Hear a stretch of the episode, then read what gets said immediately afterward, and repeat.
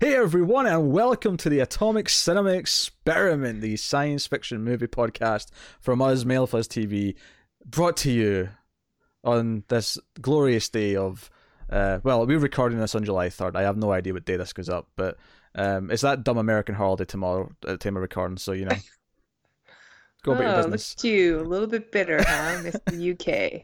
UK? I'm not bitter. What what what annoyed me? There's something annoyed me today about July Fourth. I don't know what it was. I can't remember now. But something rubbed me the wrong way. I don't know. I don't know. Hey, wh- when the aliens invaded? yeah, probably that. Um, hey, it was Canada Day like three days ago, though, right, or two days ago. You, did you did you enjoy Canada Day? I suppose. oh dear. I kind of I I tested myself to see if I could remember all the lines to the the national anthem, and uh, yeah, I think I did pretty well. I can't give you any lines in my national anthem. Can you do the Canadian? oh Canada, or Perfect. Home home and graceful maple syrup. it's the same with the American where I could do oh say can you see blah blah blah blah blah blah Bunch of bombs in the air. Oh, we talk about sci-fi movies on this show, and in this episode, we actually this is an important episode because this episode is the biggest movie we have done yet, and I don't think Mhm. that's even. A, and sure, we did the Day of the Earth Stood Still. That was our first ever episode. We did that. That was great. Um, Mhm. big classic movie, but I don't think it's a stretch to say that the Terminator is the most mainstream, high-profile thing we've done, but also a classic. It's, it's everything. It's all the things. Yeah, It's all the good I things. Um, I mean it's no Rocket Man, but yeah.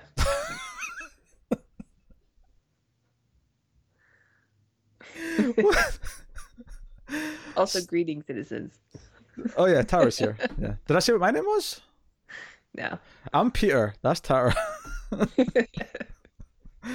oh, we started off on a weird, weird foot today, but yeah, this is this is going to be the Terminator. Uh, we're going to be talking about. Um, we will start. I guess we'll still start spoiler free. It feels almost weird to bother doing it for Terminator, but we'll we'll start spoiler free. We'll give you a warning in the middle before we go into spoilers. Also worth mentioning at the end of the show, as we do on most weeks, not every week, but most weeks, uh, we have a bonus section where we talk about an episode of Mystery Science Theater 3000. This week's movie is going to be Time Chasers, so stay tuned at the end for that after the, the outro stuff. So that was a that was a fun one. Um, but we're going to talk about the Terminator, and this is a special movie for me. I grew up watching this. Um, I mean, what, what was your like, origins with the Terminator? Like, when did you first? Like- Well, it came out just shortly before I did. Um, but I have an older brother who was born in 1980, and so the Terminator was obviously a big deal for him. It came out just before I did. First of all, out of context, that sounds like you said you came out of the closet. Uh, what she really means, what Tara means there, is her mother's vagina. Just to put that in perspective, that's where she came out of. Gross. I bet they prefer my way of saying it. They probably do.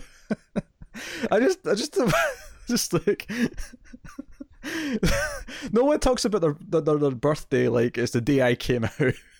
No, no. Hold on. Oh no! Oh, the cat's wanting out. The cat came out. um, yeah. No, I grew up with uh with Terminator, Arnold uh, Schwarzenegger. I like like I was a big fan of his movies as a kid. Um, and I think as a kid I liked action movies just because I was a young boy and that's what people put in front of me. Even even though technically it was an R-rated movie, no one really cared. Yeah, well, I mean, in the 80s, like all you got were R-rated films that, you know, for action figures. that's true. all, all of my brother's toys were from like Terminator, and RoboCop. Yeah, yeah. No, I can see that. Um, Yeah. we, we like, so I mean, Terminator was always one of my favorites. I did prefer Terminator Two as a kid. Um, and obviously, I should mention this actually. The reason why we're Hmm. doing Terminator, and we will be doing Terminator Two and Three and Salvation and Genisys, because there's a new Terminator film coming out later this year, and we are going to be gradually over the course of the next several months uh, working our way through the Terminator franchise. Um, I'm not looking forward to anything after the second one. So I'll just I'll let that be known right Me now. neither. I never thought I'd have to watch Genisys again. I'm really upset about it, but I care about you, the fans. So yeah, we got to do it. it's coming. This is the year of the Terminator on the Ace. okay, well, yeah. So I grew up with Terminator. I grew, you know, I, I love Commando, uh, Terminator One, Two, Predator. You know, your your Yeah. typical movie. Last Action Hero, Running Man was a big one, which is also sci-fi. We'll do that someday. Right. I've always been a big Arnold Schwarzenegger fan, and I think it's because I have an older brother who I worshipped, and he worshipped Arnold Schwarzenegger. So, yeah, I've seen all of his films, and um, yeah, the big staple ones like Terminator and obviously Predator. Obviously, Predator. Yes. Um, which is also sci-fi actually. So I mean, it's not been Oh, that yeah. long. It's not. It's not been that long since me and Connor did the Predator movies, but we'll definitely get to them someday on this show. We'll make sure there's Yeah, some Ace. Predator coverage. Uh, maybe when the next Predator film like eventually comes out, we'll you know, yeah, it was set up for a sequel, so we'll see. and it'll be a reboot again. I, I guarantee you, Predator Five will not be a follow-on from Predators or No, no, from, another Shane Black. From the Predator rather. That's all right. what, what a weird naming convention. Predator, Predator 2, Predators, The Predator. the fifth one's going to be called A Predator. Just you watch. oh, dear. Um, so, no, a big fan of Arnold growing up. Um, it's kind of, you know, it was him and Stallone. Um, I, I mean, I dabbled in some of the other, like, action heroes at the time, but it was mainly them. But I think, like, Arnold, like, he's not the best actor in the world, obviously. You know, you can't disguise the accent or anything like that. But No, but he's so unique. he's so unique. He's got charisma and he's got screen presence. And Yeah. one of the first things I'm going to say And about he fills up the entire screen. that's true.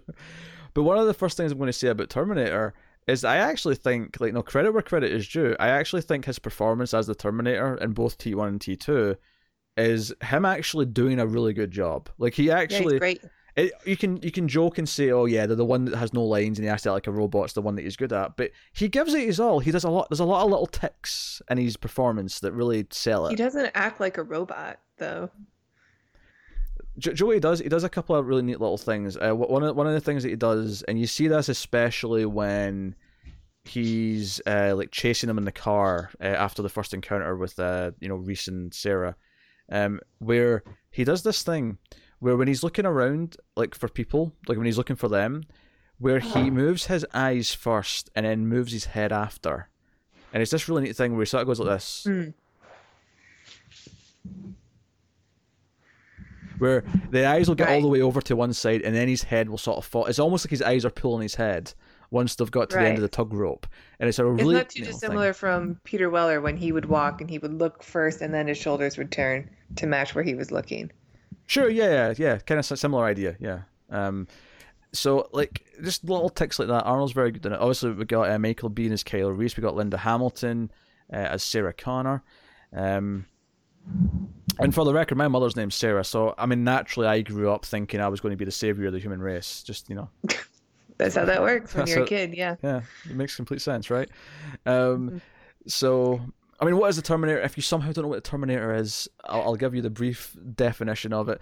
Um, the Terminator is about a a cyborg that is sent back in time to then present day 1984 to murder Sarah Connor because she is going to give birth to the future leader of the human resistance in the human cyborg war that takes place after a nuclear holocaust uh, where the AI behind the cyborgs uh, killed everyone. But there's obviously some survivors of resistance.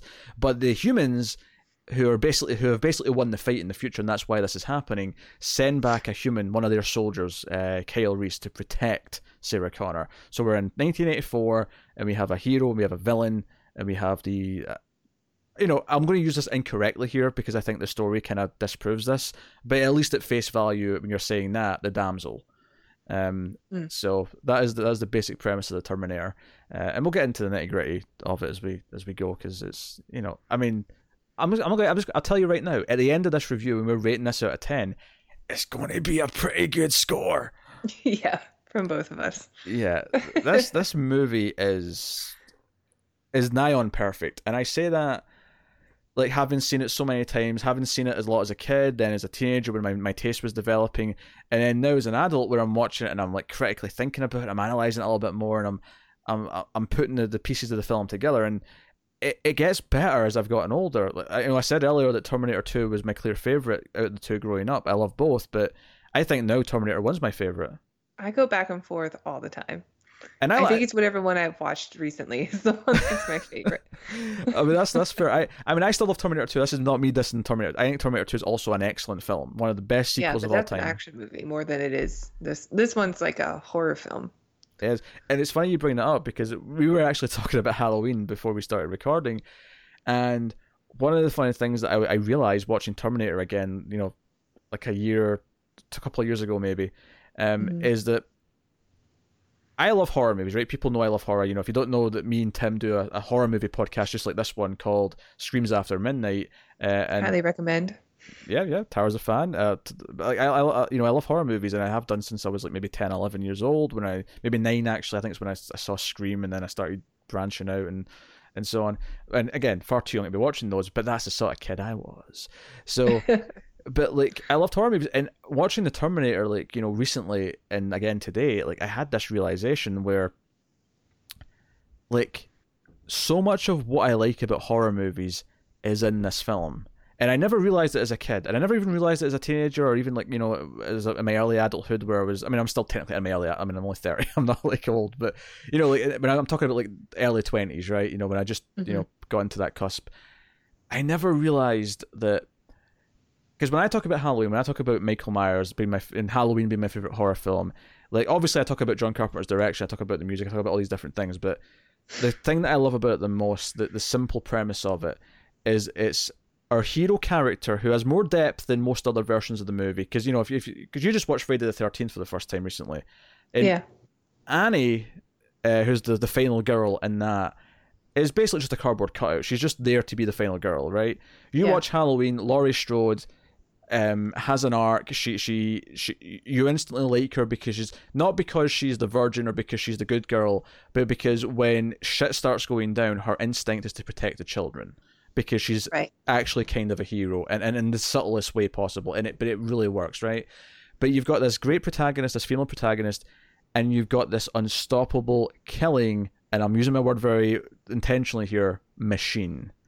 Yeah. And then I think back to Terminator, and I'm like, holy shit, Terminator's kind of a slasher movie. It kind of is, and that's yeah, awesome. and it is. I mean, in the beginning, um, when he's just going through trying to find all the Sarah Connors, and he's just going down the list. I mean, it's very much a slasher film. Yeah, it's, it's a very specific target list, but yeah, it's, it's a slasher movie. Sure. Yeah. Back when phone booths had phone books in them, you could rip the pages out. I remember.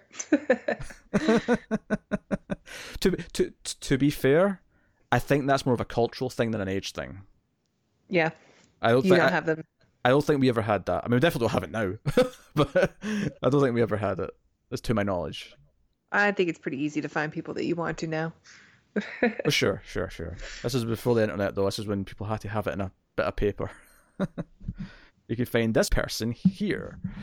Sure. Yeah, made it very easy for stalkers to find addresses. I mean, you could just, yeah, oh, yep, that, that's that number. Yep, Yeah. I mean, that's the danger of convenience.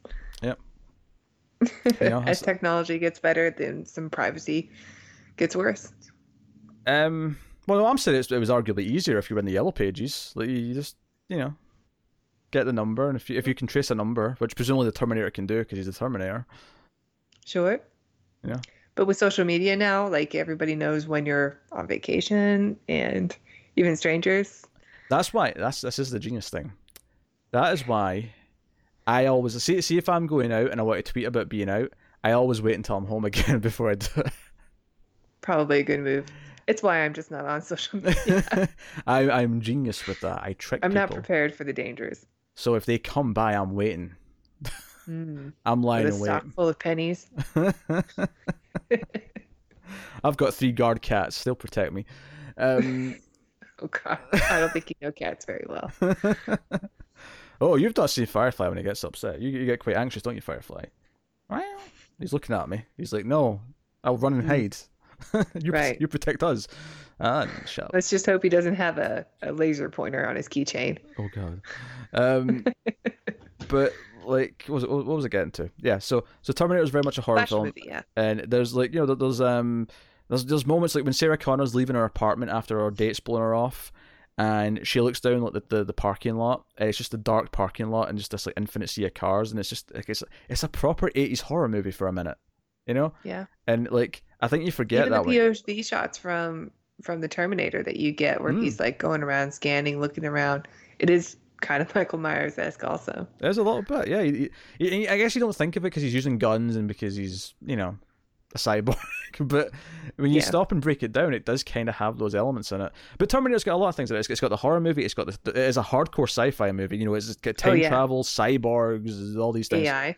AI. Another reason to be terrified of it. Sure. Is this going to turn into you just being scared of social media for the whole Yes. the whole thing. Okay, uh, just just just getting that out there um, right away. And then you've also got a pretty great love story, but I think what makes it all work, that what makes it all work at the center of it is, if I if I said to you, Tara, who is this movie about? What would you say? Hope. no, No, no. I don't know. No. Who is this movie about? Not what is it about. who is this movie about? it's about Sarah Connor. You're right. Yeah, exactly. It's about Sarah. It's not about Kyle. It's not about Terminator. They're they're there. They're parts of the plot. They're important, but it's about Sarah Connor. She's the one with the arc. She's the one with the journey. And I think the biggest points to to to to to, to make about that for me is that you go at the start of the movie. You you you introduced her. You does the thing where it cuts from the phone book where they're pointing at her name, and it cuts straight to her on a little moped and her eighties hair, which is ridiculous. You know, it's this Oh my god, I know. this thing. It's the one thing of the film that doesn't hold up is the hairstyles. she's got this 80s hair and she goes to work at this this this restaurant and she she's she comes in she's sorry she's late and you know we see her time card so we know it's Sarah Connor you know we're establishing who it is and the next scene we see her in she she's you know she's bringing out plates and she can't really handle them and she's struggling to hold them. And she gets back to the table and she's like okay who's got this burger or whatever? And like guy well I think that's mine but I didn't order this. And then someone else I think I ordered that. And then she spills the drink and she's like oh I'm so sorry. And she's like wiping it. And then a Yeah. kid pours his like ice cream scoop scooping into her pocket. And one of the guys who's been annoyed at her at the table laughs at her for it. Uh, says good job kid or whatever the line is yeah, she's like totally out of her element and she seems she doesn't seem very capable. I, I would I would go uh, further and say that she's just she's not she's not willing to stand up for herself. She's not willing to Right. fight back. She, she's she's very docile. And then the second, the, the, the maybe the biggest thing to say about that is that when she thinks she's being followed, and we end up at the, the nightclub, right? Uh, Techno Noir. Uh, I, of course, I remember that. Uh, and the song that's playing when the Terminator shows up is uh, "Burning in the Third Degree." Because it's like you've got notice. me burning, you've got me burning in the third degree. That's the song. I've watched this movie a lot. Okay. I did not notice. um, but the Terminator comes in and he's he's looking around and you know he's doing his thing and like the moment finally comes when he pulls out his gun, he sees her and he pulls out his gun and he's walking up and he takes out this this ridiculous gun with a laser sight and it's pointing straight in her forehead. Her her entire forehead is illuminated with this red laser sight and she just freezes and doesn't move. She doesn't know Yeah, how to stand up like for a deer in herself. the headlights. Uh, deer in the headlights is that's the exact phrase. She doesn't fight back. She doesn't do anything. She just sits there and she doesn't know what to do. The arc of this movie is Sarah Connor learning to fight. It's her. It's Yeah. the story of this movie is her becoming because people always like think, oh, Terminator Two, she becomes this badass with all the guns. But the first part of that journey is at the end of this film. You see her with a gun. You see Yeah. her going to Mexico. You see, you know, you like she she changes so much throughout the course of this film. She goes from being this this you know typical 80s girl who parties on the weekend, who doesn't have a care in the world, she doesn't know anything about anything really. And that- that's not me insulting her intelligence, it's just that she's oblivious to the world around her. You know, she has a very Yeah, simple life. she's naive. Yeah. We all, we all are, you know, at a certain age. Yeah, she goes to, goes to her dead end job. She she you know at the weekend she tries to go out with a date who blows her off in this case of course, and and then when she doesn't do that she goes to see a movie like you know, like that is that is her life. It's very, very simple, Mhm. um, and she doesn't necessarily understand that there's dangers around it or whatever until of course it comes a knocking and over the course of the film through her experience with Kyle um, and I would also point out that like I, I love the evolution of how she comes to trust him because she doesn't trust him Mm-hmm. right away. She thinks he's a crazy man because of course she does. it makes Right. sense. Yeah. Um, I mean, his story is kind of, yeah, it, it's going to take a lot for her to to trust him or to believe him. I mean, if all. if saying he's been sent back in time by your future son to save you because the the cybernetic organism who's come back who wants to kill you because the future robot war wants to win the fight. If that's if that's his Right. pickup line, it's a bold move, Cotton. We'll see how it plays out for him. Luckily for him, Yeah. the evil Terminator is shooting at them the whole time, so they. they, But even still, like having somebody like come after you, he still looks like a human. yeah, I think what, what So it's going to take a lot to convince her that it's more than a human. I think for this movie, I think I more or less want to go through it in order because I, I think there's so much to talk about that I'm, I'm going to miss things if I don't. So Sure. Um, are we like in spoilers? I, I think at this point I'll just say full spoiler. It's, it's amazing. Okay. It's a classic. We've already gone through quite a lot of plot. I know. I know. I'm, well, I'm not talking about the ending or, or or the twist, if you want to call it that. Okay. Although, so so we're in spoilers now. I just want to point out that like Tara was watching this a little bit earlier today before I was, and at one point I got a message, a little text message that just said it was just quotations. It was uh, "Tell me about my son," and then second quotation, "He's about my height." and I don't. I'll be honest. And the number of times I've seen this movie, Tara, I don't think it's that that moment stood out to me as going, "Oh, that's signaling that." You know, oh, really? that, that's his son. Yeah, like it's never, never even occurred to me at that moment. oh, wow. Yeah, I noticed it right away. It wasn't until you sent me that text I was like, huh, look at that. See? 100, Always something new. 100 viewings down and I'm still learning things. It's just beautiful. Um, so, mo- movie, uh, movie, movie starts with um, a little text crawl. We get a little bit of hint of the future war, um, which, for A lot the- of skulls. yeah, a lot of skulls. First things first, this movie was made for $6 million. It's a low budget movie, even for the, the time it was made. Um, Mhm. and it's a really impressive looking movie for that budget. I, at least I think. Oh, yeah. Um, I I, never Oh, yeah. The models look great. Mm-hmm. There's some, you know, animation stuff that doesn't really hold up very well, but for the most part, like if you remember the time that it was made, you can look past it, you know. Yeah. Even the stuff that doesn't that's not held up has a charm. Like like I'm so used. Oh, yeah, absolutely. I'm so used to like certain shots, like one at the end with the truck, and then there's one at the future sequence with Kyle where it's clearly the explosion that's happening is a rear screen projection. You know, they've got it playing on a video screen behind them. Um, and it's really obvious, but every time I see it, I just kind of smile. I'm like, yeah, that's how it's supposed to look. That's how this movie yeah, looks. it's charming. Um, Works in Aliens. Works Yeah. in Terminator. but it's got it's got like a little thing that says, you know, that the final battle would not be fought in the future; it would be fought in our present today. Mhm. You know, and that's kind of how Do you think we need that? the little little text thing at the start. Mm. That's a good question. It's a good question. Do you think we need it? No. To be honest, I forgot it was there. Joe, what's really funny about this is that I actually get surprised seeing it like this again because on the DVDs, because obviously I was watching it in Blu-ray. If, if oh, actually, but I finished this this little anecdote, I'll be talking about my Blu-ray copy in a minute. I've got some words that I want to say.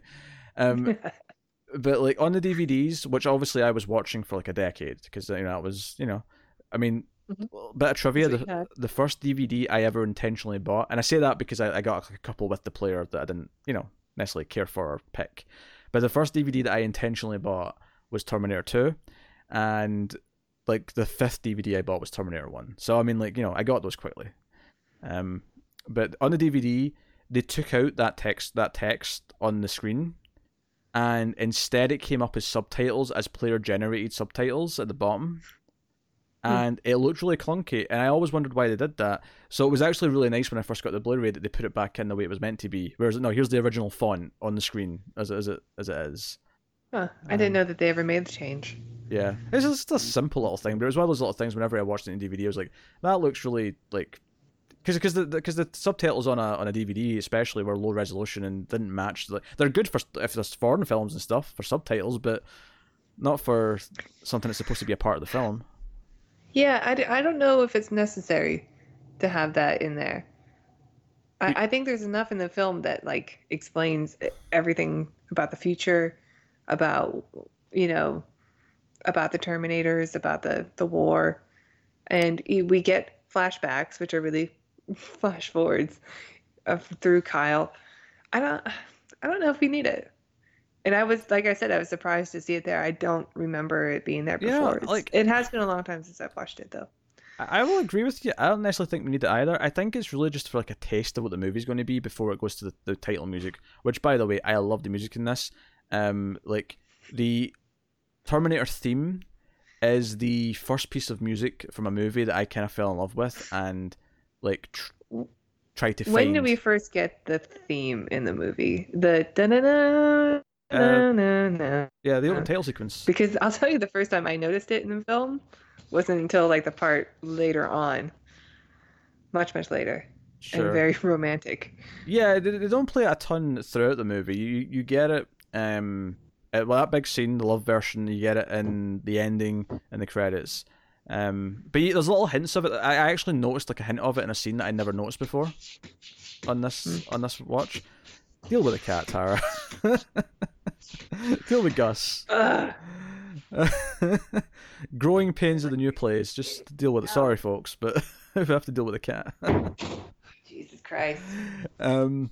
So, but, but no, I actually kind of agree that it's not necessary to have this here. I, I, think the movie would explain it well enough. I almost wonder that if uh, the studio made them do this, like if, if it was never yeah, meant to be there. What I was, that's what I was thinking too. Like maybe it was something because it's science fiction, they didn't want to take any chances.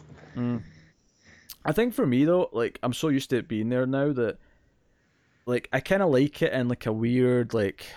Just like a like, it's not necessary, but it's like a weird little prologue that just sets the mood. Where I'm just like, it does kind of give it and it kind of dates the film too. It's not really something you see anymore unless it's setting up like a unless you're watching like a history film. Sure, yeah. That's usually when you see it. Yeah, I can see that. I but yeah, opening title sequence I love. I love the main theme. Um I you know, I like I remember I got this main theme. It was it was a compilation of like movie themes from a magazine. And it was the first time I got because this was before I had the internet. I could just find things on YouTube or you know whatever, or other right. means that I might have used in my youth. Um, to get movie Napster soundtracks. Guy, huh?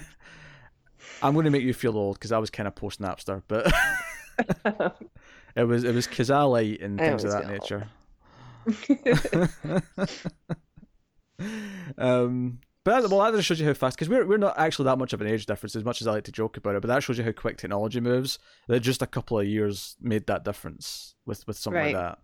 Because um, I'm sure it was just a couple of years between me and someone younger who, if I said, "Oh, do you remember MSN Messenger?" they'd be like, "What?" that AOL Instant Messenger. Now you're older than me. Sorry. but again, that, this is. Did you have to watch videos on QuickTime in Real Player? I did QuickTime in Real Player. Yeah, I definitely had those. yeah, I had Winamp at one point as a media player.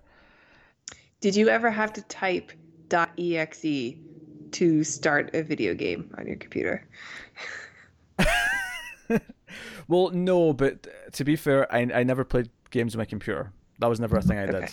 Okay. um, so that, that was that was more to just do what I was using it for. But um, so yeah, music's great. I, lo- I love the theme. I love how synthy it is. I love lots of the little beats of it. I forget like because there's moments later on in the film where like during the, the future flashback with um it's the one where Kel comes back to base and there's this mm-hmm. great little synth theme that plays as he's walking down the stairs. It's, it's this little like sort of sad hero theme that plays as he's I coming down the stairs. I forgot how much synth is in it because yeah, it's not in the sequel. Uh, Brad uh, Fiedel, who did the music, uh, I I love this. But both Terminator One, Two have great music scores, but they're both very different as well, which is which is cool.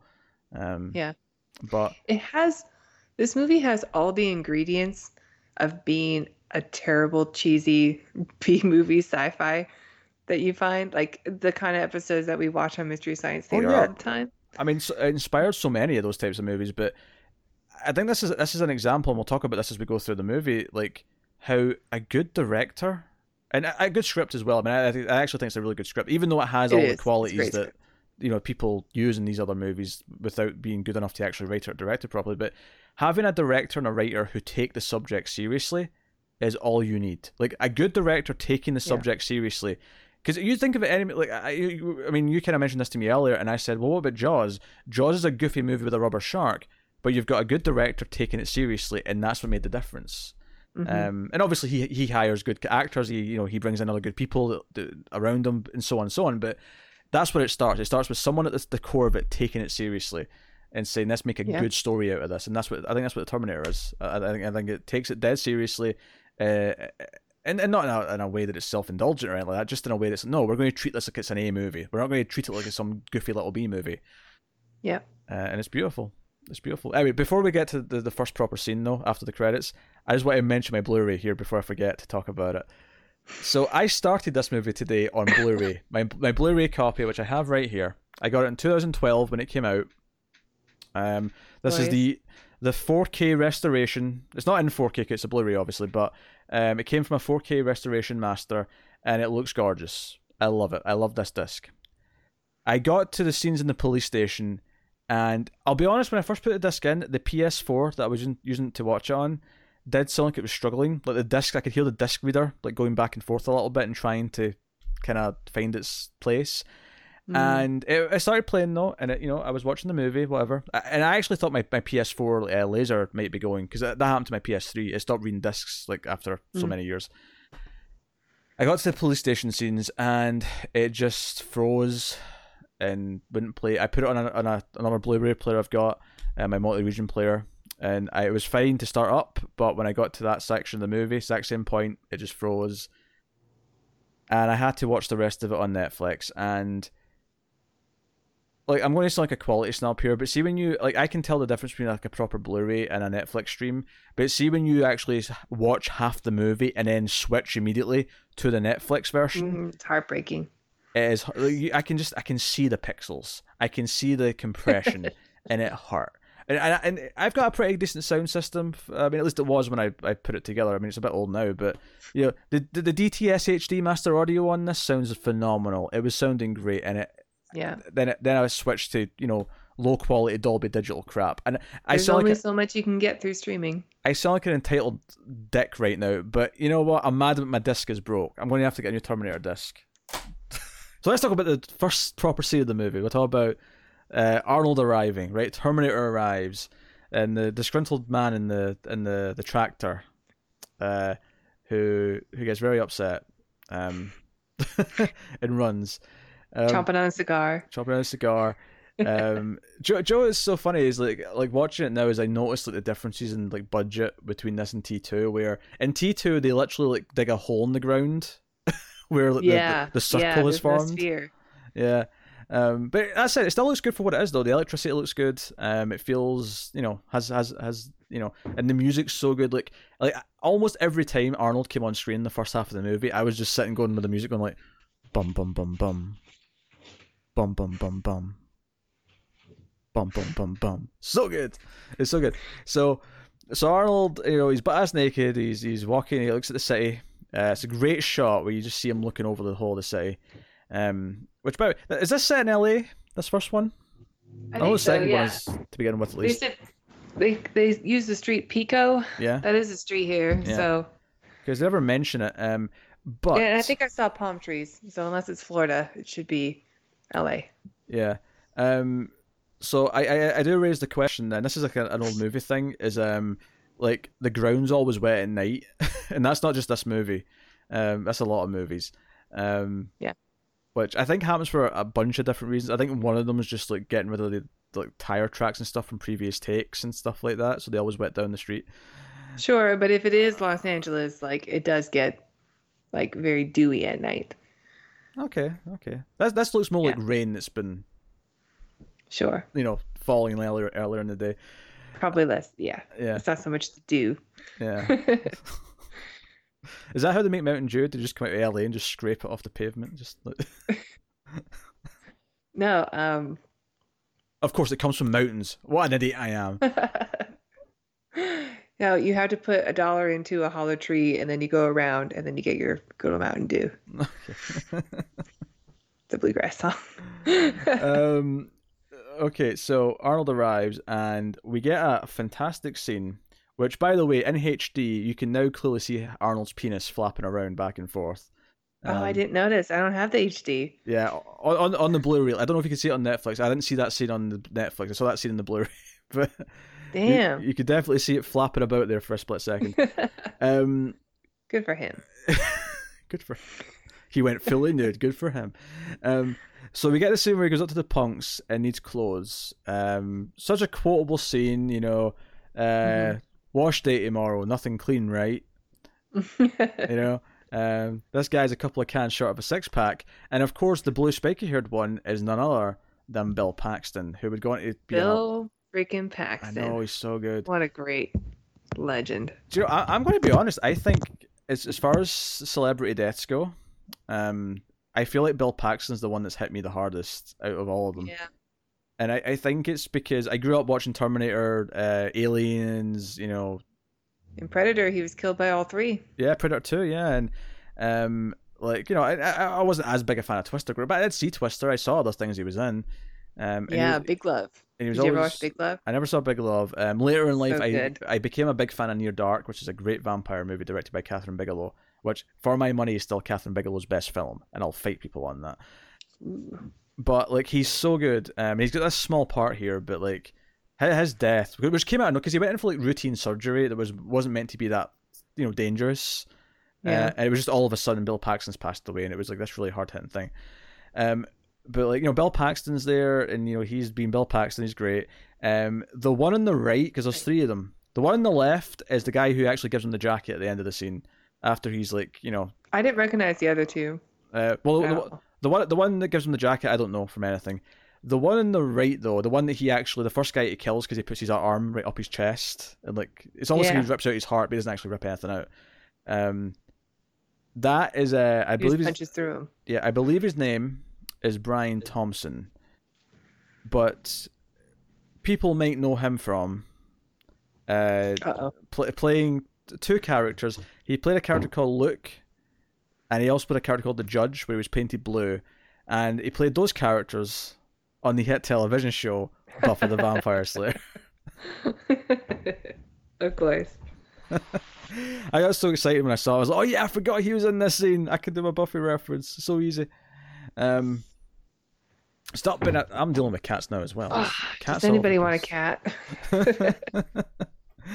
um, so he so he kills these t- two of them at least, and the other guy gives him his clothes, right? And I just I love the look in Arnold's face. See when like he's killed the one that's lying down, and his head just Mhm. comes up. He's just like, you know, it just it looks so good. He's got so much presence. So Yeah. good. Arnold's great. I mean, have have you ever seen his first film, The Hercules in New York? I have not. Yeah. Sorry. so if you if going from that movie to the Terminator, it's a yeah, you never would have thought that he would be ever in Hmm. a film again after Hercules in New York. In fact, he was dubbed in the film because nobody could understand him. Uh, although just just to point out though, just in case anyone wants to like be a be an actually person in the comments. Oh, sure, I'm sure there's other stuff in between. Yeah, well, there's one. The, the the first Conan was in between. Mm. um, I believe. So, um, yeah. So Arnold's arrived. Uh, then Kyle arrives. Kyle Reese, uh, who, and this is this is a great great little touch here, right? Is that when Arnold arrives, he lands, and we when we first see him, he is like positioned perfectly in this little crouch, right? He is like it's like he's like nothing's phased him, and he just stands up like a like a machine essentially. Um, Yeah, Kyle falls and hits the ground hard and and is in yeah, pain. he's in like the fetal position. You can tell he's in a lot of pain. Yeah, like so right away you get there's a difference between these two. You- understand Right. immediately how different these two are. Other than like the physical difference, because Arnold is massive. Sure, I mean K- K- Michael Biehn's an attractive man. I, I'm not going to stand for that. Oh, sure, he's definitely you know he's lean. He looks athletic. He looks good. But Arnold is out of this world. yes, out of this time, you might say. Um, so he he steals pants from a homeless man and gets chased by the cops. Um, I I always chuckle actually when he get he delivers the line where he's got the cop at gunpoint. He's stolen his gun. He's like, "What date is it?" He's like, "Oh, it's twelfth May." He's like, "What year?" a year. Yeah, it's the way he delivers that line. I love it every time, every single time. Um, but you know, Michael it's- Biehn's really great. It's a shame that he's like that he he had all these really great films that he did with Cameron, and then like just so much garbage. Yeah, yeah. I, I wish he had a better career. I really do because I love the guy. Um, and everything I've seen him in. Yeah. Wh- Whether it's you know this and Aliens or being the bad guy in the Abyss, like I love like Michael Biehn stuff. Yeah, he was the '80s action hero. Yeah.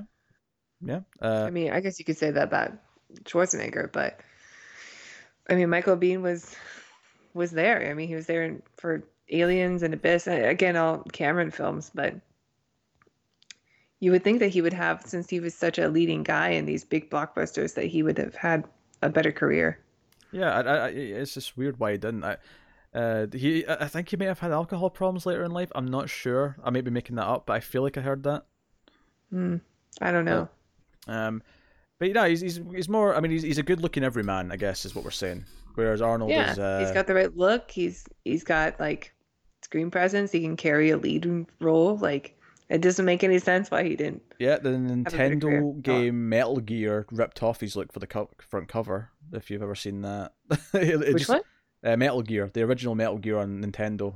Uh, Mhm. It looks like they're just. It just looks like Kyle Reese on the cover. Like Oh, really? I've just I drawn that. Kyle Reese. It's, it's, uh, I know up. the uh, Far Cry 3 Blood Dragon was he did the voice of the lead. Mm, So I guess they were channeling that 80s action Oh, yeah. star. oh yeah, Might as well just get Michael Biehn to do it. absolutely. He's free. He's available. um, yeah, right. So, Joe, you really sad about watching this sequence where he goes he goes through a department store and he like steals some clothes, he's hiding from the cops. It's really well shot. It's really sneaky. I love it all. Um, Mm-hmm. But what really sticks out to me now is that they, they redid this in Terminator Genisys. So I, I thought of that movie and got That's angry. That's right. Yeah. And I was like, how dare you? Like, because even just the direction of the scene is so much worse than that movie of like them doing the Yeah. exact same thing, and it just it just hurts. Um, but sure enough, you know, he, he sneaks away from the cops and he's he gets his he gets his long coat, his uh his trench coat, and he's off to, to find Sarah. And we get both of them looking at the the the phone book, and that lets us to Sarah. We talked about the scene where she's in the in the restaurant, um, setting up what type of character she is. Um, and then that night she's getting ready to go out with a friend. Uh, they're both going on they're going on like a double date or whatever. But she gets blown off by the guy who was going to go with her. And again, it's, it's kind of her being a pushover. It's her, you know, not taking command of things, um, kind of thing. Um, Yeah. so that kind of hurt. And But do you know what I love about the movie, the build up in the first like act, is I Hmm. love how it darts around Kyle, the Terminator, Sarah, and even the police station. It really sets this idea up of everything like ticking down to when he's coming after Sarah. Because you know, obviously he goes after two other Sarah Connors first. You know, um, yeah, because it was like Sarah Connor. Like, yes. Sarah Connor. Yeah, and that's like you know that that's like a memorable scene everyone remembers, and uh, or, or go at the gun shop with Dick Miller, an actor who I love, who who just passed Yeah, away. he died this year. Yeah, he just passed away recently. Um, he was like ninety something though, so he had a, he had a good run. Like you know, he had a great life. Um, I know. and He'll uh, always be like one of those that guys. yeah, oh yeah, he was he was in every movie Joe Dante directed up to a point. Um, he was in Explorers. He was in both Gremlins movies. He's in Small Soldiers. Um, I also know him. Small soldiers. Yeah, he's got a small role in Chopping Mall, which I love. Never seen it. Ah, we did it on Screams because it's technically a horror movie, but Tim argues it should it should be a sci-fi movie because it's robots. And I mean, Oh. I don't mind talking that talking 'cause he about just Chopping didn't Mall. want to do it. I, I well, he likes the movie. He, he just disagreed that it was a horror a horror movie. He thought it was more of a sci-fi movie. So I mean, hmm. arguably, we should do Chopping Mall at some point. I'm okay for watching Chopping Mall as many times as people want me to. Chopping Mall is a gem. All right, I've never seen it. Oh my god! It, a bunch of like college age kids get trapped in a mall that has three robot security things that get hit by lightning, so they turn evil and start tracking them down and try to kill them. Of course. Beautiful. It's a beautiful film. Um, so yeah, no, I love how it darts around all these people, and we get introduced to you know, and Lance Henriksen's you know one of the cops, uh, who of course another Cameron regular, uh, who who auditioned for Terminator originally. He auditioned for for the Terminator, um, and he he he came to an audition. That would have been a very different film. Well, this is the thing. Like originally, they didn't want a muscly guy. They wanted essentially what the T one thousand became. They wanted like a sleek, like normal looking guy Mm. who would blend in. It's true. Like if you want your your Terminator to blend in by making him look human, why would you make him look like an, such an exceptional human being like Arnold Schwarzenegger? Well, Joe, Joe, I like about it. I like the idea that it kind of comes across from this that it's just because it's not that they wanted to make him look like Arnold Schwarzenegger. It's just because he's bulky. You know, whereas in the T one thousand is newer, and what happens to technology? The more we reiterate it, it It's gets sleeker. smaller, it gets sleeker, you know, it gets it gets slimmer and sexier, right? So it's almost like a, a it's, it's just again it's not intentional because they wanted a slim guy in the first place and lance henriksen auditioned for the terminator and he came to he put tinfoil on his teeth to have metal teeth to uh, the audition um and he didn't get the part obviously obviously cameron ca- cast him in this role and he liked him enough because he's a big part in aliens and you know whatever but um He's got a great voice. Oh, he does have a great voice. I love Lance Henriksen. I love a lot of actors that Cameron uses. Um, he's, he's good at casting. He- He's good at casting character actors who are really have a have a memorable like presence, even if they don't Yeah. have big roles. Um, so so we meet him, and you know we're going around, and like Sarah knows that one Sarah Connor's been killed, but it's not until she hears that two have been killed where she's like, "Wait a minute, this is a pattern, damn it." Yeah, yeah. this is a pattern. Um, and she, you know, she she goes out to uh, the the movie. She gets scared because she hears in the bar that, they're killing, and she ends up in the club. Um, before we get to that, though, I we do want to go back and look, maybe talk about the first uh, flashback uh, that Kyle has because he's he's uh, he falls asleep for a little bit next to some uh, like construction work going on. There's, there's like you know some tractors and diggers and things, and the machines remind him of the the killers, the hunter killers in the future. Yeah, it's a really clever uh, cutscene how they do it too, where you're seeing just the the machine that's outside of the car that he's falling asleep in, and then all of a sudden it becomes the machine, the same Yeah. type of track, like a um, like a tank. It's got like a oh, what's it called, like a tank. like- Yeah. yeah, but it's going over like all the skulls that you remember from the beginning. Yeah, um, because there's this thing where it's, it's, there's like a bright light, and then you know it cuts during the bright light, so that it's like a smooth transition to Right, and then Um, it pans out, and all of a sudden you're in the future. yeah. Um, and then the music's great here. Like, and this this flashback set, Reese and this this other soldier, this woman, who are sneaking around and like staying out of line of sight of the you know the the flying hunter killers and the the ones that are on the tread the treads, and. Like it's they're basically throwing grenades and try to get get to the right position so they can throw a grenade underneath the track so that the the thing will you know blow up and can't move anymore. Um, and we see his partner get killed, like just vaporized, basically. Yeah. Um, I really like that part because she, the entire time, seemed just as capable as him, and it just really establishes how how dangerous the Terminators are. Because all it had to do was just notice that she was there, and then she was dead. She was vaporized instantly. yeah. Uh, so it's a really well done, and it looks great. I think it looks great for the budget this movie's made on. I think this scene looks really oh, fun. it looks awesome. Yeah. Yeah. Um, it has a, so much character in it, uh, and then you add on the synth, and it ends with him. His, his car flips, um, because you know the other guy goes on the turret, and he's like, you know, the laser turret, try to shoot down the, the flying one, and it flips, and he's like, "There's fire," and that's when he wakes up. This is this was clearly a really tragic day in his life, you know, in the last few years. Um, Right. Yeah. So it is this great thing where he he realizes he's fallen asleep, so he he's hotwired a car and he, he drives off, and um, you know, and at this point, I mean, I think it's pretty clear that the Terminator is a bad guy, but they're really playing the odds with Kyle, where it's like, but they're not going to prove that he's good or bad yet. You know, they're waiting for the moment. Um, Yeah. and it's something that works maybe arguably much better in Terminator 2 because we expect the Terminator to be a bad guy to an extent because we've already Mhm. seen him be a bad guy. But Yeah. um, so all converges in the nightclub and Techno Noir, and you know, it's a neat thing where Terminator, like again, slasher movie style. Like the, the- probably the most slasher movie scene of the whole thing is him coming over to Sarah's apartment and killing her roommate and her boyfriend. Um, the way he comes in and like you know, like the boyfriend comes smashing through the door. Which, by the way, that woman makes a hell of a pack sandwich. That was like a I know, right? Didn't it look delicious? yeah, it was like a, I'm not gonna lie. I actually paused afterwards and made a sandwich because I got hungry. but she was like throwing so much stuff out of the sandwich. Um, Well, she's ravenous. oh yeah, yeah. After after all that aggressive sex, yes.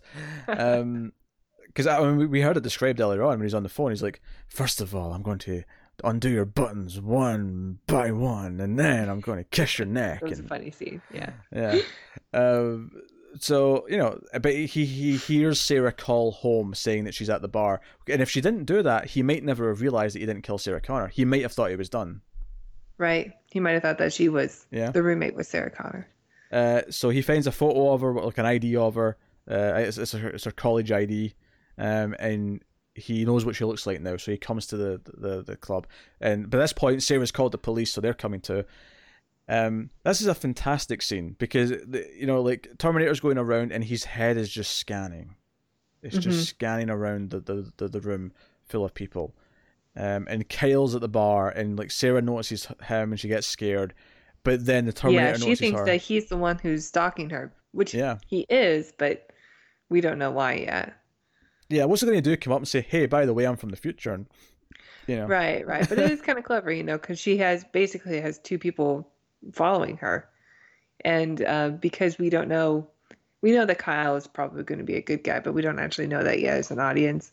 And she just knows that two Sarah Connors are dead, and so because of that, she's got her par- like she's paranoid and she's looking around all the time, and all she sees is this one guy who keeps following her. Yeah, um, and I actually I even love the moment where she like she bends over to pick something up, and it's just at that moment that the Terminator's looking in that direction, and it goes in slow yeah. motion. I really like that moment. yeah, it's good. it's good stuff. Uh, but of course, Terminator Caesar comes up. We talked about the, the, the razor dot in her head and her not moving. She can't function. She can't defend herself. She doesn't even try. Um, but of course, Kyle's there and he, he pulls out his sawed off shotgun and you know starts fighting back.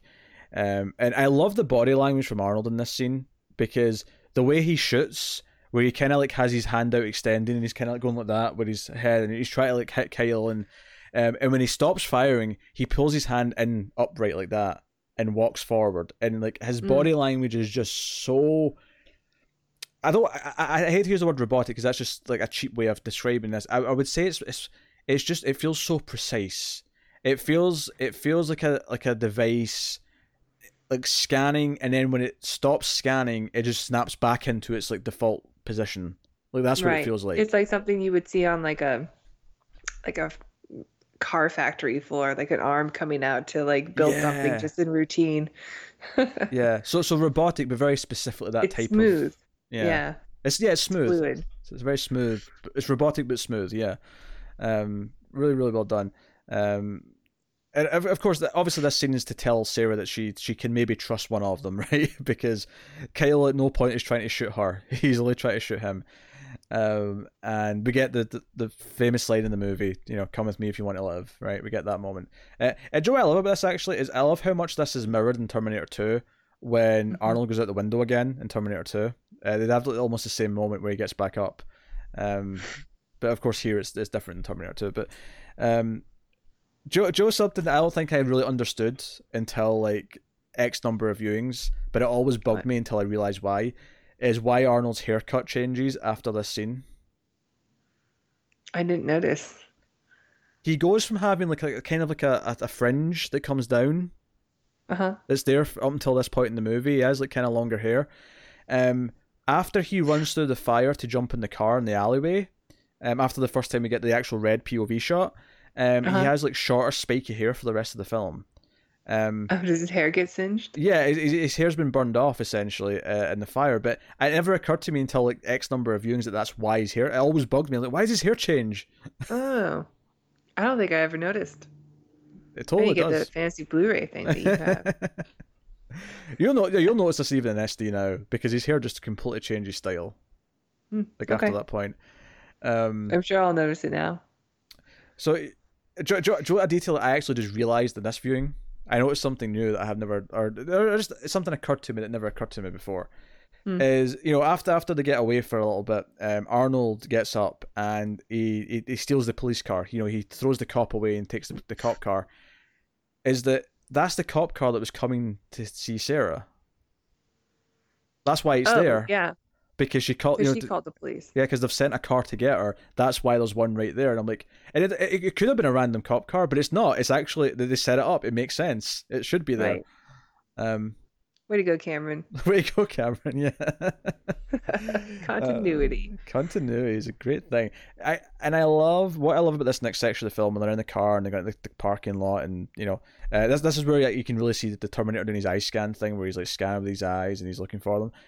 Um, this is like and this is something I've heard them talk about in the extras and stuff is that there's a lot of exposition to get through in this movie because we have to explain the future war that our son's the mm-hmm. leader the, the you know why they're both here, what a Terminator even is, like, and this is the part of the movie where we get all that. We get Kyle explaining it all, and sometimes if you have a character just explaining things, it can be really goddamn dull. It can just be, you know, boring because it's just nothing but exposition.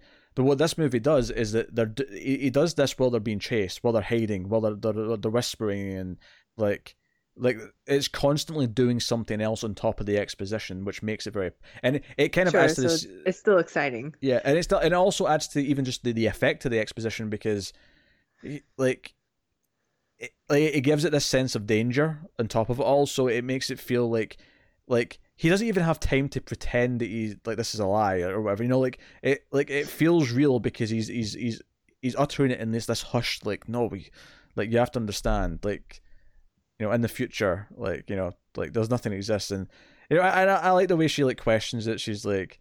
I'm not an idiot. Like, people, we can't make things like that yet. And he's, he's like, yeah, not yet, but in about 40 years. It's hard for me to watch this without thinking of Terminator 2 now. Hmm? You know, like um I keep expecting to see things from like Skynet and I, I don't know, like eh, I, I can't remember what it was like to watch Terminator 1 without Terminator 2. I mean, I can't either, really. I think one of the things that I noticed, though, more, more over time, not necessarily in this viewing, but like he actually says Cyberdyne. He says Cyberdyne Systems, like Model Hmm. 101. So that word is in there. So one thing that I've noticed uh, over over seeing it like multiple times in recent years and having grown up with T2 is that at one point Kyle actually flat out says to her that to, to Sarah, you train him, you teach him how to fight. Mm. And I, I don't think I ever noticed that line until I was in my 20s because I'm like, wait, that actually kind of sets up how much of a badass she is in Terminator 2. And I never, like, it never occurred to me that, like, I always thought of Terminator 2, like, they made a choice between movies to go, okay, that's, where, where could she be now? Like, maybe not having thought of it before. Oh, that's interesting. I always remembered that. yeah, I, I, I never. I always remembered that she was this meek woman who has is being told that she is something else, something greater, Mm. That she doesn't understand how it's even possible. And I, I think it's because when I was younger, I never necessarily even considered that the movie was really about her. But you know, it wasn't until I was older and smarter that I really, you know, caught into that. And um, knowing the movie's about her and like thinking about it as her story and her arc and her, you know, building of strength. Um, like that line really sticks out now. Where I'm like, man, like there's because I actually I love some of the, some of the deleted scenes. If you've ever watched them, uh, ha- are really great. There's, a, there's there's two in particular that I really like that I actually no, I don't think I have. that I think should still be in the movie. One is um later uh when they're kind of on the run. Maybe I think it's just before the motel. Um. Uh, there's a scene where she she tries to use a payphone to call someone. It- It's kind of a setup for what happens later, where she calls her mum when she's not supposed to call anyone. Where he gets mad at her and kind of fights with her for trying to use the phone, and they kind of like get into a fight, and I, they, I don't know if they roll down the, the side of the hill or whatever, but they end up like next to like down the side of a road, but it's like it's like a little like grassy area with like bushes and flowers and stuff. In mid argument, Kyle starts crying because he's never seen a flower before. Oh wow. And I re- and I really like that scene. And then the other scene I really like, which is really cool when you think about Terminator Two, it, it takes place right at the end. It's like before we cut to like Mexico, um, we see like like uh, like ambulances and stuff at the factory, like you know clearing it up, and we see someone from Cyberdyne find the arm. Oh yeah, So they actually had like a seed for the sequel, that, which they cut out. Um, that's interesting. yeah, You you think of those kind of scenes more like post this era of films. yeah, but Like it- he was setting up a sequel like that. yeah, it was it was there. Like he, he clearly had more ideas to, to do stuff. Um, and it, and it's so funny that it was always intended as kind of like I mean, I don't know if it's intended necessarily, but like it, it was never like like he's got like a, a trilogy planned or whatever. It was just like you know he's like, he's got more ideas, and it turned out to be one more movie, and that's where the story ended essentially. It does kind of complicate the time travel thing though, uh, if you leave that scene with the arm in it, because then it, I mean, even though it it, it follows up, it follows through with T two doing this anyway, Mhm. but like if the T one hundred goes back in time and leaves the arm there, and that's what Cyberdyne uses in order to create the Terminator. Go on, Um, say it. Say the word. What is this? Say it. it's a paradox. It's a paradox.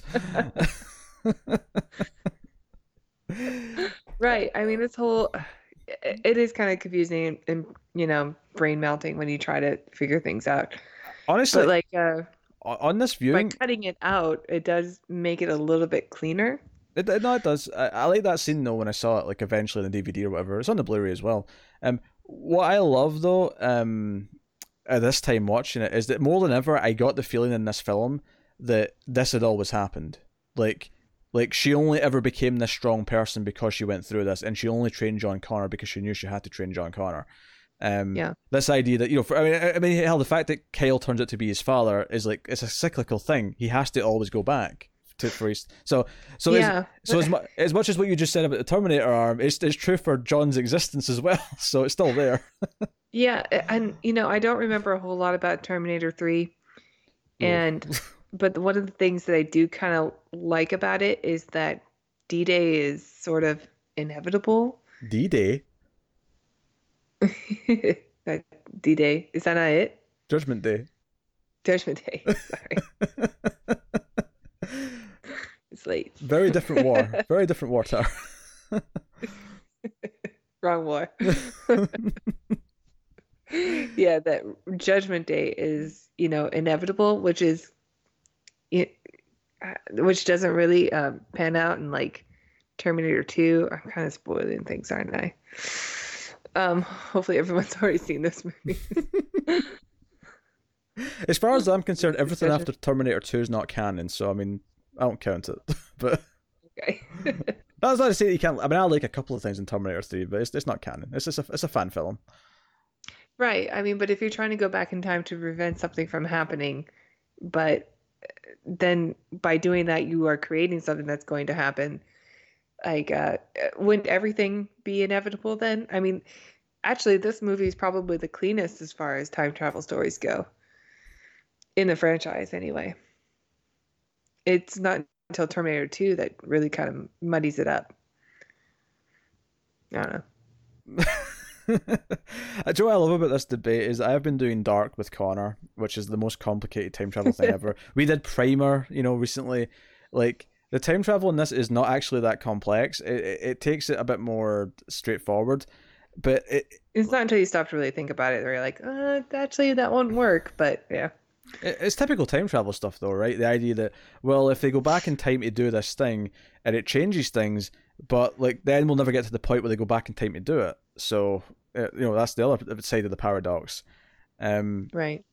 So you know, but I mean, Terminator Two definitely goes with the idea that no, we, we can change things um, potentially.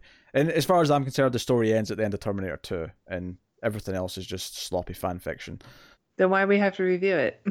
because they exist and people want to hear us complain about them. Damn it. they need to know why. They need to know why. Damn it. so, um, what were we talking about? What scene are we at? They're in the Uh, cars. we're talking about deleted scenes. Yeah, they're, they're in the cars, and uh, Terminator's after them, and uh, they, they have a bit, bit of an exciting chase, and we end up at the police station because they arrest Kyle. And I do like that the first sign that she's kind of coming around to him is that she warns him not to try and like fight the cops. She's like, "No, no, they'll just kill you. Don't do it." Yeah. Um, she that's the first sign she kind of cares, and then the second sign she kind of cares is that when we get the scenes where they're interrogating him and they're asking, you know, and you know, uh, Lieberman, I think the, the the psychiatrist's name is, he's like asking him all these questions, and then they're watching the footage back and they're kind of laughing at him. She's the Right. only one who's not laughing. She's standing She's there. terrified. Yeah, she's Yeah. taking it seriously.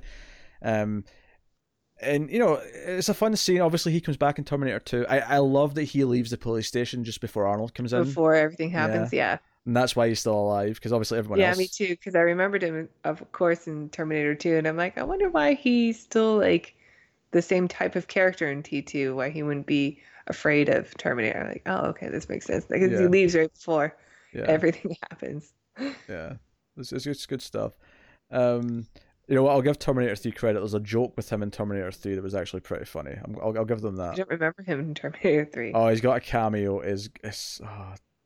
Right? male spoil for Terminator 3 before we get there, right? Just in case anyone doesn't want to have the movie spoiled. But so he shows up to like console. I think it's the like the the, the love interest character after some actions happened, and he's like, "Oh, they Mhm. sent me over. I'm Doctor Lieberman, and he, he says something that he's referring to Terminator 2. He's like, you know, sometimes you see things that, you know, make you think you're crazy. And he has this like pause and it's like, he's clearly talking about Terminator 2 and seeing the T1000, right?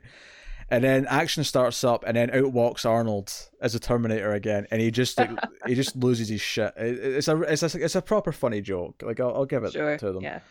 Um, but yeah, so so there, and I I have a lot to say about this police station sequ- this section, right? Obviously, I love that Arnold when he comes in, like when he's told he can't go in, he like I love that he eyes up, like he, he looks around the uh like the the entrance, he's like, you know, just just to, just to sort of Mhm. ascertain the structural integrity and how much force it would take to go through it. You know, just simple things like that. Um, but my interesting thing to say about this before we even talk about the uh, the actual you know what happens with the characters is um, I want to talk about this from a, a a modern perspective because this was not intentional at the time. It can't be because it was 1984. Mhm. But what we essentially watch here is a mass shooting that takes place in a police station.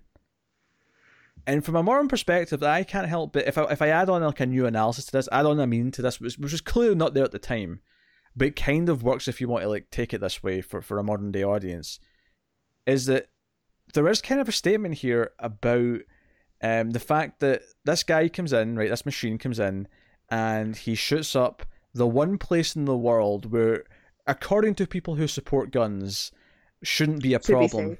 Because they all have guns. They're all packing heat. They've got assault rifles. They're everyone's armed, and they just can't do a thing.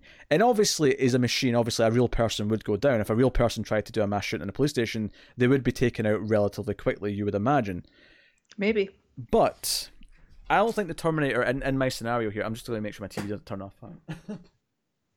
I don't think the Terminator here represents a mass shooter. I think the Terminator represents the gun. He's the tool. Hmm.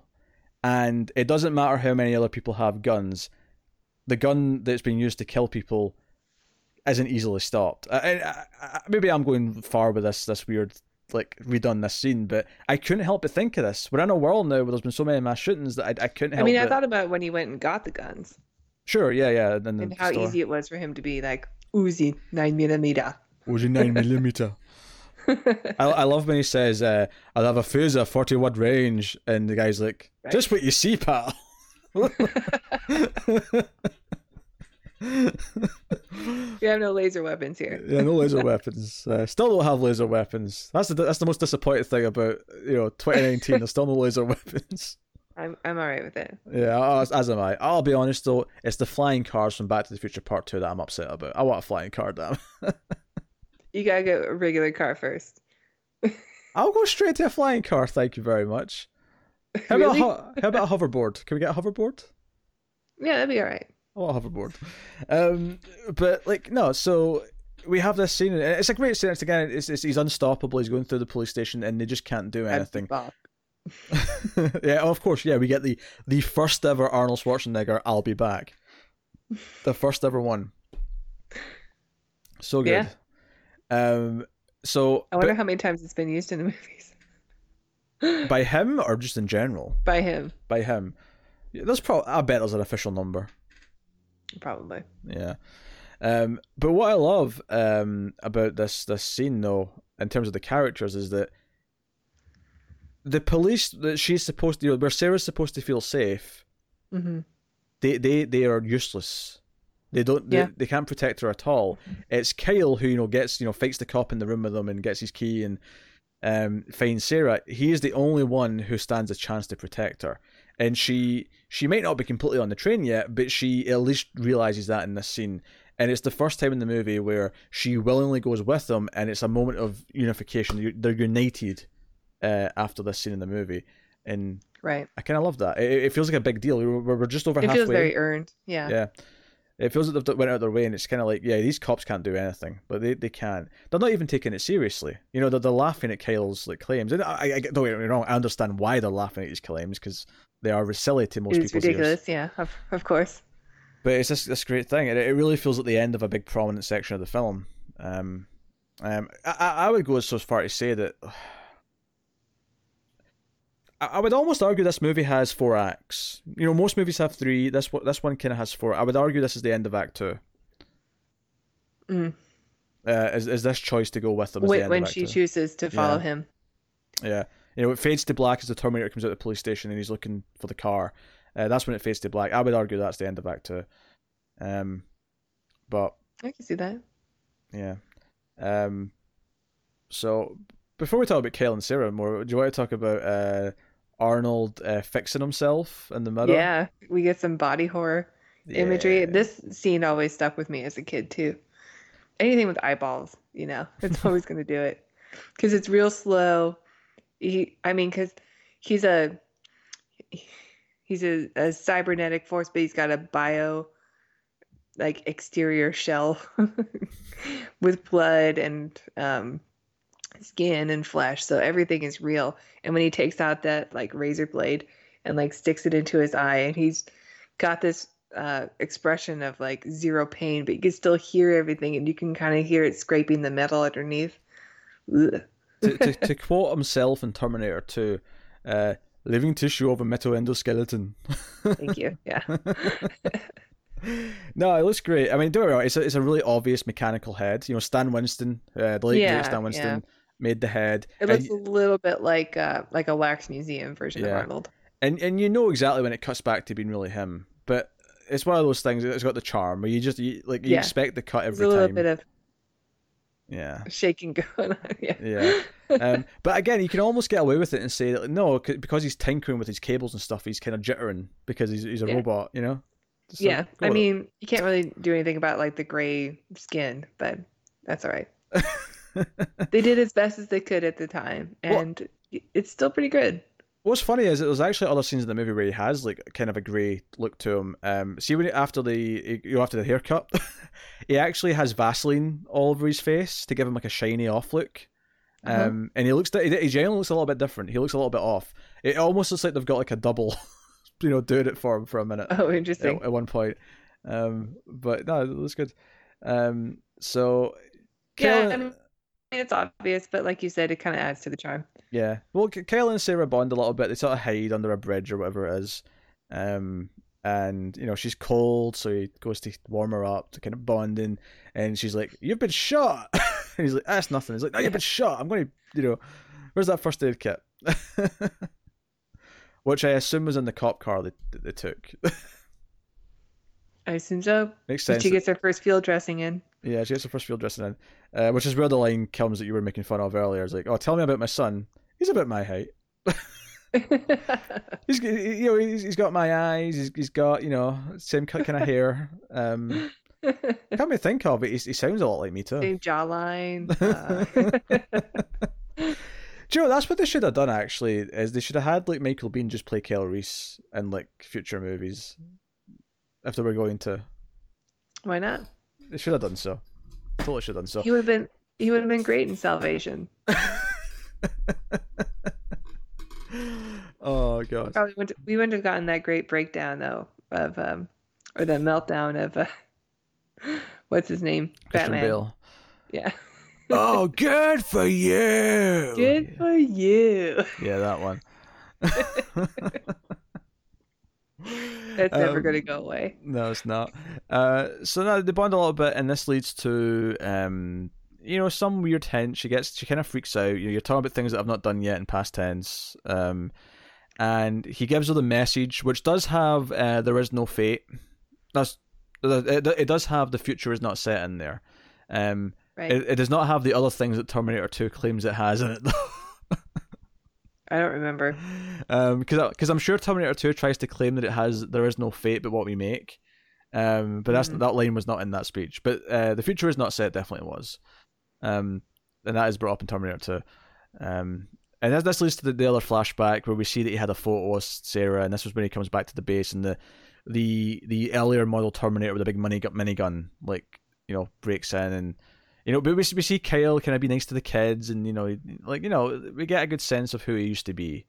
Um, and it's it's kind of the first big thing in the movie that sets up that he he does have feelings for her, that he kind of obsessed over her photo. Um, Yeah. very much. Now, admittedly, later on he says, "I'm in love with you." Um, I have to, I have to. I mean, maybe it's because the future, no one has time for romance, so maybe maybe like things happen easier. But like, it is just Well, she's also a legend, right? Yeah, sure. He's, he's heard about her. Um, but it's I mean it's just a photo. Like in love from a photo. We don't always get to choose who we're attracted to. I guess. I mean, um, but yeah, that's, that's, again, it's another great little mood scene. It sets up the future, and again, it feels like really well thought out, and it feels like the sort of thing that a lot of cheap movies will try and replicate. Is like how this scene feels, but Terminator just does it so well. Hmm. So Yeah. Um, but they get to the motel. The, the scene of him crying over a flower is not there. Um, and they get a, get a room in the kitchen. And uh, Arnold pulls some tricks. He goes to like her mother's house, kills her mother, and then we we, we learn earlier on, of course, that he can use voices uh, from people. He, if if he's heard a voice, he can re- replicate it. So he replicates his mother, her mother's voice, uh, and that's how he finds out where they are. But this is where we get Kyle and Sarah's big, romantic, sensual love Mhm. scene. About time. About time time. And I, I actually love the, the love version of the theme. You know, the, the piano one. This is the first time I noticed the theme in the movie. Well, And you I was listening the- for it. I thought it was. I, I genuinely did not hear it You, you the noticed beginning it of the over, until this moment. you noticed over the opening titles though, right? With the- Da-na-na-na-na. The big letters going past back and forth. Maybe I, I don't think I did. How did you not notice it? It's, it's like the actual the main theme is playing. Oh. I didn't notice it until they were making love, and now it's always going to be the baby gravy song. the baby gravy song. Oh my. um. So, yeah. So she she gets kind of like you know questionable. She's like trying to get to know him a little bit. Um. And she's like, "Sarah, is there anyone in the future special?" He's like, Mhm. "What do you mean?" Got a girlfriend? He's like, "No, no, never." It's like never. Um. And then. Because she, she already knows that he volunteered to, to do this mission. And Mhm. he turns around and he's like, I volunteered because, you know, he, he gave me a picture of you once. I memorized every lane, every curve. I'm in love with So you. sensual. And that's why I came back in time. And this is a lot to take in, but she's been through a lot in the last 24 hours. So I get that, like, it's this, some, this someone being so devoted for her kind of like, you know, is appealing. She right also was now. dumped earlier that day, you know, Yeah, that's true. That's true. or got stood up anyway. Um, do, do you know what subtle touch I love in this scene though is that when she goes to kiss him, like he doesn't really kiss her back, but it's not because he doesn't feel this way. It's because he's never been kissed. He, he, doesn't, He doesn't know, how. Yeah. Yeah. So he just kind of stands right there and, and takes it, and it's a really well done scene where she knows she has to kind of guide him, uh, because she's the one that knows what she's doing. Um, and they have sex. And you- know my favorite part of this, outside of the music, which is phenomenal, my favorite part of the sex scene is how they show that they- they're they're ejaculating.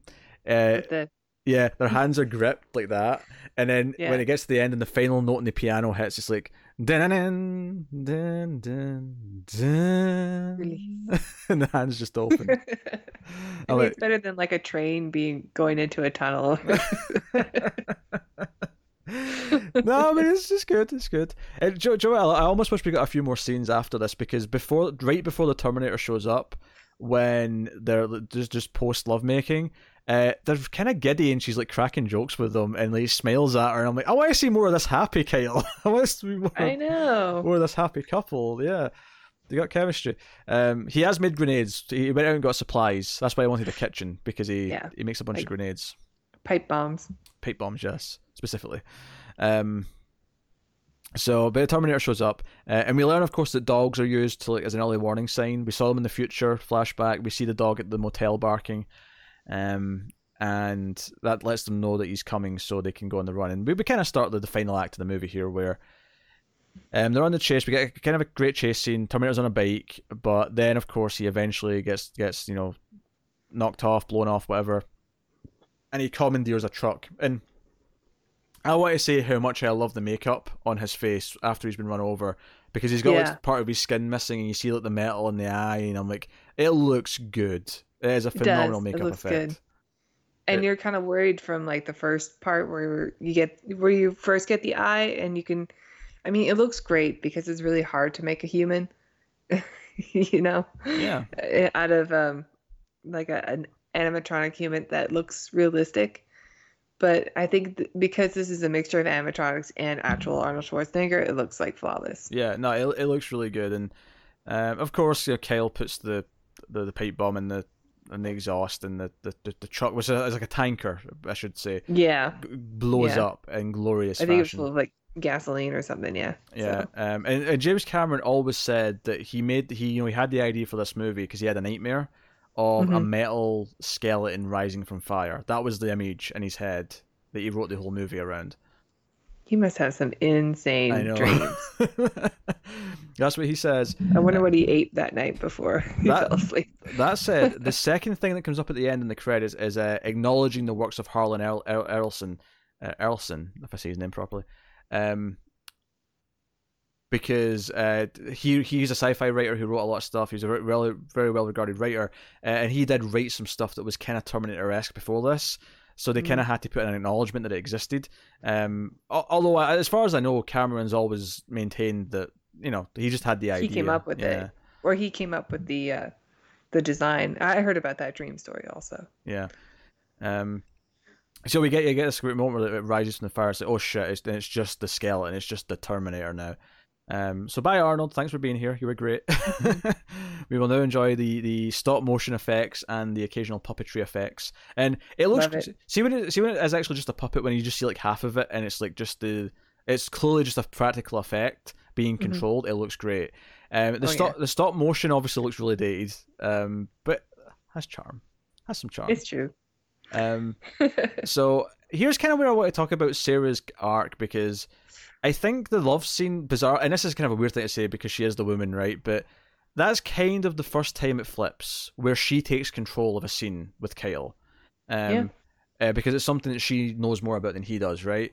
But like after that scene, we get to these scenes here where they, they get into the factory, they barricade the door, and Kyle like collapses because he's injured by this point.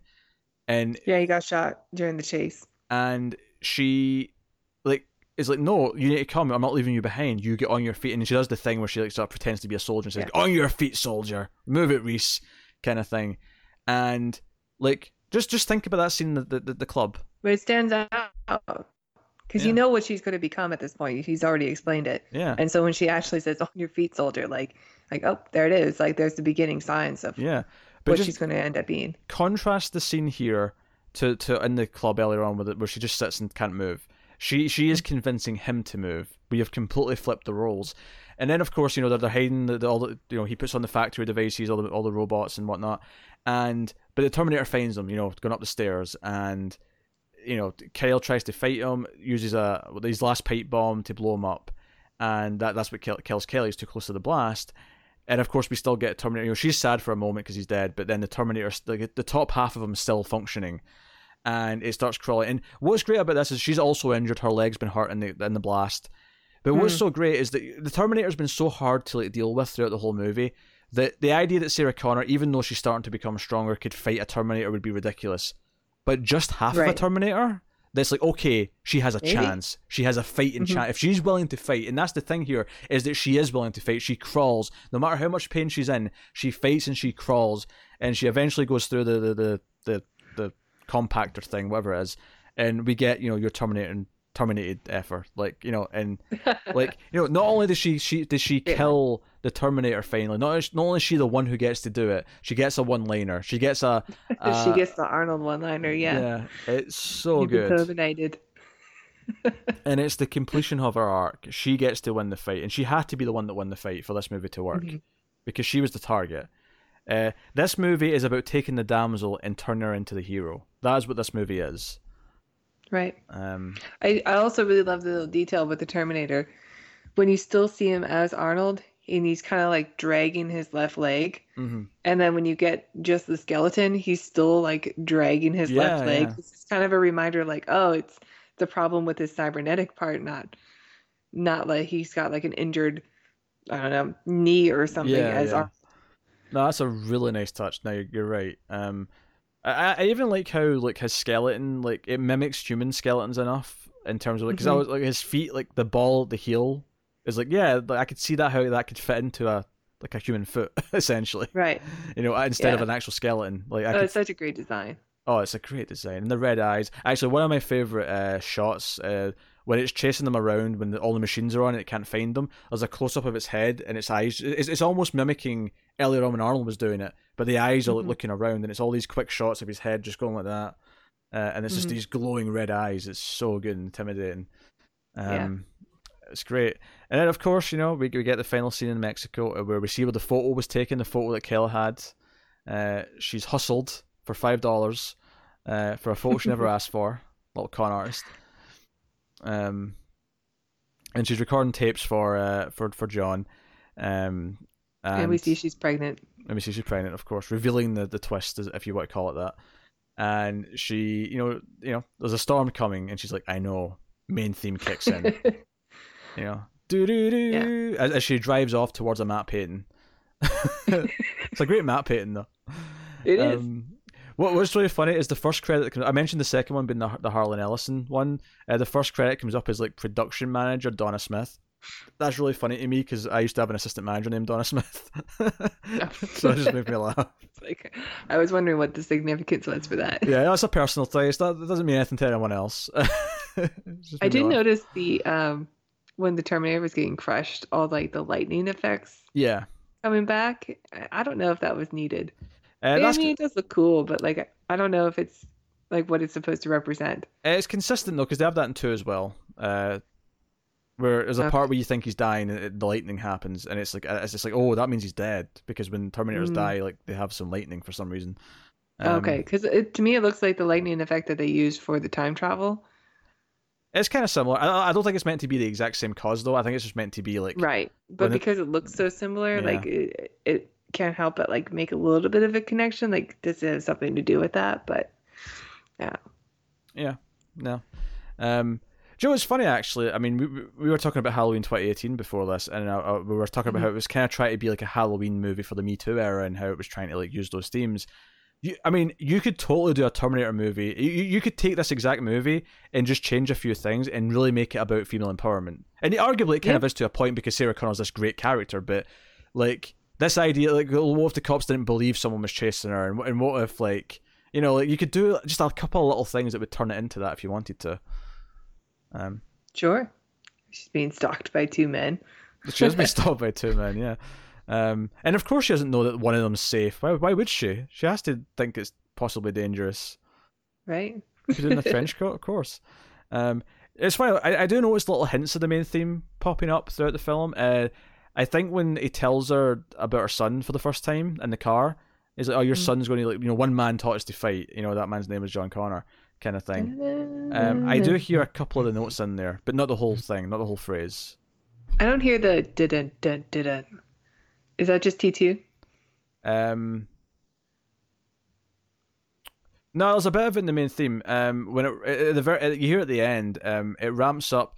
See, see if you listen to the, the main theme or, or the official like soundtrack version of it, um, you hear it going through the dun um, and the actual drum beat for most of it's boom boom boom boom boom dum boom ba dum boom boom. You know, right? okay. But when Okay. it, when it gets to like what I'll call the chorus, uh, the final chorus, uh, you hear the drums come in properly. Go dun dun dun dun dun. Dun, dun, dun. It, it, it kicks in. It is, it, it is there a lot more in the T two version of it though. Um, but um, yeah, I, I've really listened to a lot of the versions of that that music. Yeah, I so know you've studied this Yeah, music a lot. a lot. Yeah, I, I actually I love turned it off once the credits began, so I didn't really listen to the theme all the way through. I guess. I I love the version that they did for the uh, I think it's the Orlando theme park. Uh, Universal was it Universal Studios Orlando? There know. was a uni- yeah, there was a um a T2. like a show, Yeah, a Terminator show, and it was actually really quite good. yeah, T two Um, three but they replaced it with like I think it's a Simpsons thing now. Oh god. Um, but there's the the main theme from that is really good. It's a really good brass version of the main theme. I really like. Never seen the show, but the the music's really yeah, good. it's great. Um, it's just like a Skynet Cyberdyne like uh, demonstration. hmm. They have like soldiers and stuff there too. That's why um, they're just showing off their new like uh, units. And by the way, if you think I'm done talking about this main theme, just you wait until we get to the sequels that don't use it, because I'll have a lot to say when we get to those. I'm sure you do. I'll, I'll have some words to be said. Don't you worry. Um, the Terminator is basically a perfect movie. I'm just going to say. Yeah, I mean, there's not a whole lot that I can really ding this movie for. Even the things that you could sort of like say, yeah, that doesn't quite hold up, like the the the makeup uh, or um, some of the special effects. It still kind of adds to the film, and I don't really like to hold. I don't. I don't really like to do that to films. Like if if they're doing the best that they could at the time that they were it was made, then I think it should be given a pass for a sure, lot of films, yeah, no. especially science fiction films. You know. I never have a because the movie has such a high quality feel to it. Like it, it, the direction like throughout is like just pinpoint accurate in what it's doing, and like it has great characters. It has you know Sarah Connor, it has Kyle Reese as the Terminator. All three of them. It's this triangle of just like excellence. Um, Yeah. and you know I, I remember hearing from some of the extras like um you know the, the, the orion who who who released the film like they put it out like thinking they would get their money back barely in one weekend and that would basically be it, it you know it wouldn't be this hit or you know be a actual good film. And you know people loved it. It did well critically you know people were into it. And i, I hmm. remember hearing them talk like arnold and james cameron talking about how after the first weekend or two they had to like create new ads for it because they realized that not only men who like action movies like this movie like this actually appeals to like a really wide audience because it has the love story because it has all these different things. And that, i mean it's a really dated way to think that it has to be a love story for the women to like it but you know like this idea that it, it transcended being just this like oh there's a cyborg trying to kill someone. Like no there's actually it's a good well made movie with a good story with good characters um and all the Yeah. qualities that make it up. So like um T- Ter- Terminator, like I, every time I watch it, I, like I appreciate it more. Like I just I understand on a, a more su- basic level just how well it functions. Like every scene has a purpose. Every scene's about driving it forward, and like, uh, Yeah. e- explain who the characters. I mean, you are. clearly know this movie so well. I'm sorry, I may have hogged the discussion a little bit on this this episode because That's okay. I mean, go with, you know, you're clearly passionate about it. Well, how do you feel about it? I got some passion from you. Oh yeah, I think I, I really like. There's nothing. There's nothing about this movie that I can say doesn't work for me. To be honest, I love Sarah Connor's arc. I love watching Arnold in his prime. He's prime, yeah. Um, I, I, uh, I always appreciate a nice cautionary tale about artificial intelligence. Oh sure, of course. My biggest fear. Yeah, we haven't really talked about um just the just the core idea of like the the, the Skynet, which I don't think they even say Skynet. I don't think he knows to call it that in this movie. No, I don't think they say Skynet at all. they say Cyberdyne, but uh, they talk about Skynet. You know, like it got smart. Like because. Do you know what I like about it? I like that Kyle doesn't actually know the exact details. Like he, you know, he, he's heard like why they're in this mess, but he doesn't. Well, he was born after the war, also. Yeah. Or e- even the idea that he was in like a concentration camp. He was lasered. There was a barcode lasered into him. Um, Right. and the idea that you know like any, any i'm not i don't think there's meant to be like a lot of like parallels to like nazis or anything else but i think there is something to be said about the idea of like no the people who are fascists and like want everyone to be the same are kind of robotic in their thinking hence why the robots would do this too you know there's uh, you know that, that simple idea um you know I, like all that stuff's just great and like the visuals, the idea of a nuclear, you know, attack happening. I mean, the one thing I will say is there's never any talk in the future of radiation in any of like any of these movies. So, you know, No. whatever. I mean, there's no flowers in the future, apparently. So how do they like get food? Uh, that's a good question, actually. Um, I mean, are they, just running around graphite the entire time? Can't get away. Cannot get away from Chernobyl. Cannot get away from Chernobyl. Oh, so good. Um, if you guys haven't watched Chernobyl on the HBO miniseries, please watch it. on the HBO miniseries, Yeah. And then watch our reviews. and then watch our reviews. Yes, um, Connor's on the first two. He's really moody about it, but then Tara comes on for part three onwards, and they're much better. And it gets great. Yeah. oh dear. Um. So, yeah. I mean, what else do I want to say about Terminator? Really, at this point, I talked about the music, I talked about the direction, uh, casting, story, I- pacing is yeah, great. there's- I, I kind of brought it up in the beginning, but like I've seen so many like cheap sci-fi films that are just trying to be this movie, and it, it's incredible like the difference. Like we'll watch a movie for Mystery Science Theater called Future War, which has a lot of parallels to the Terminator, Oh sure. and really, like okay, the script is bad, but if that director had the same script, it would be the same as Future War. It would have been like a terrible B movie yeah. even with the script. Like it's it has all the ingredients to be a, a forgettable sci-fi original. It's like sci-fi channel original B movie. But, But because it's James Cameron, it's it's a masterpiece. It's but- great. But here's the thing: how many movies like that you're thinking of like that were made before Terminator? I'm going to take a bet and say almost none of them. No, probably not. They're was they're- RoboCop pre-Terminator?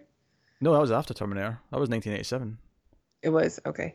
Um, because um, I actually one day on a on a bonus episode for Patreon, we'll have to do uh, uh Terminator Two, not James Cameron's Terminator Two, the Italian Terminator Two that came out first.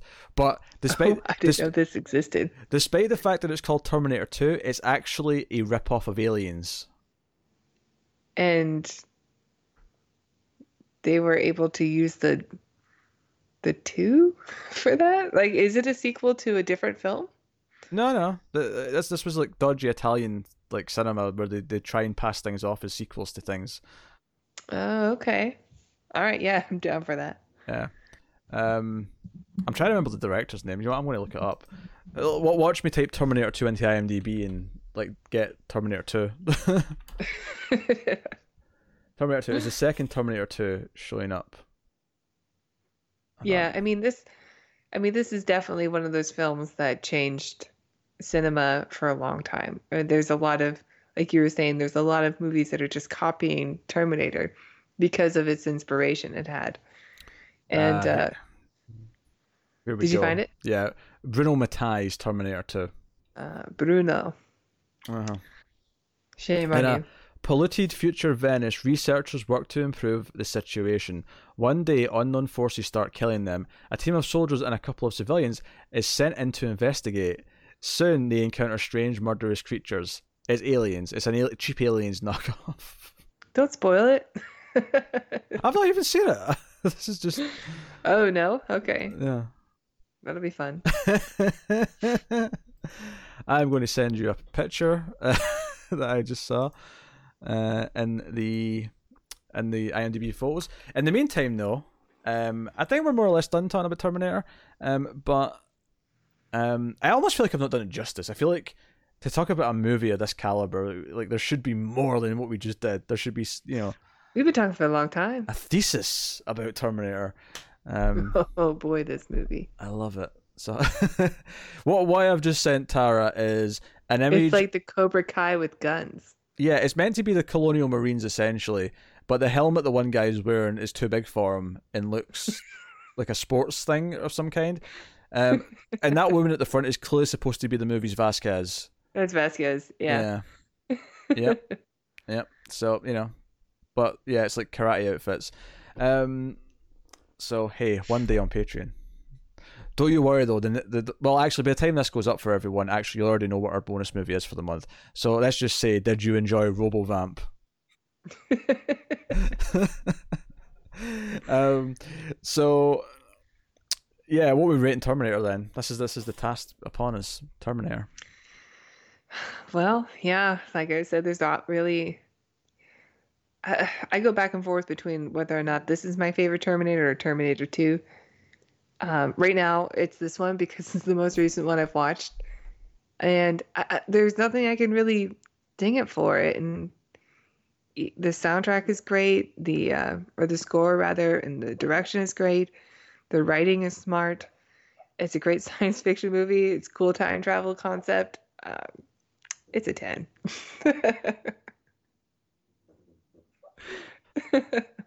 Well, a first is about to happen because I am also giving it a ten. So Big surprise. yeah, we we we are bonding here with because because you know even Day the Earth Stood Still, you give it a ten. I give it like a nine or a nine point five. I can't remember what I gave it exactly, but Mm-hmm. um, you know, I give it a good a nine's amazing, but yeah.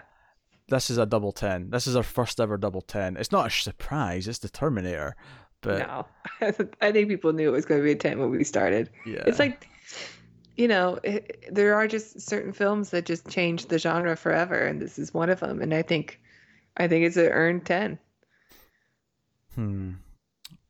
I'm just I'm just imagining now what the eventual 2001 discussion is going to be like, and how and how, I'll be how the I'll be the main host on that one. oh yeah you you'll be driving that one yeah, um, so yeah that's Terminator. Uh, which you know before we get to our bonus bit we'll we'll do our outro stuff. So, um, we of course would like you to tell us what you think of the Terminator. I presume most of you like it. Uh, you can like and subscribe, all the usual things. You can support us that way. You can support us by uh, rating us on Apple Podcasts or wherever you, you use for your podcasts. Um, it helps people find the show. Uh, you can also support us financially, though. How can you do that, Tara? Well, you can check out our Patreon page. It's patreon.com slash TV. You can donate as little as a dollar per month, and that dollar buys you bonus episodes of the Ace, which we'll have three up by the time this goes up. Um, you also get our episodes a week early, so you can be ahead of everybody else on YouTube. Yeah, you can be cool. yeah, you can be cool and be yeah. ahead, be ahead of the curve. That's right. Yeah. we Um, also have a store you can check out if you want uh, get support the Ace or Mild TV. We do. We have T-shirts and hoodies and stuff. Find Mm-hmm. links to those in the description. Uh, there's a US one and a UK one for whatever one's more convenient for you to purchase from. Um, yeah, yeah, yeah. That, was very well done. Uh, I'm not going to lie. The next bonus episode, the bonus episode that just went up, by the way, I'm going to make Tara do the entire intro herself. So All right. if that's not worth the dollar, I don't know what is. Um, Are you gonna put all like 18 takes of it? Take one. hey everyone, Great. and welcome to Screams After. Damn it! Take two. Hey everyone, and welcome to Comics from the Multi. Damn it! Yeah. Ah, Only a dollar only for a comedy dollar. gold. Yeah. Uh, so yeah, do that, uh, and then of course uh, get us on Twitter at the Ace Podcast uh, for for updates and recommendations and random things that I, I feel like posting on there occasionally. Uh, usually with gifs. I post a lot of gifs uh, on Twitter. Um, We do like gifts. we do like gifs. We're a, we're a gift loving people. Um, uh, except for people who call them gifs. Uh, we don't like you. You're the worst. No, you're not invited. so that wraps up the main part of the show and takes us on to our bonus section uh, for Mystery Science Theater 3000, a film which, as as per usual, Tara selected, is called Time Chasers. Appropriate, I think. As Jojo was We funny. haven't had enough time travel. is originally this was going to be on the Rocket Man episode, but we wanted to sneak that in early recording wise, so we didn't watch the this you know the Mystery Science Theater episode until after that. But oddly, it put it back onto a time travel related movie. So, you know, yeah. I think it worked out. Uh, and Tara, do you remember what you said to me right before we started watching Time Chasers? No.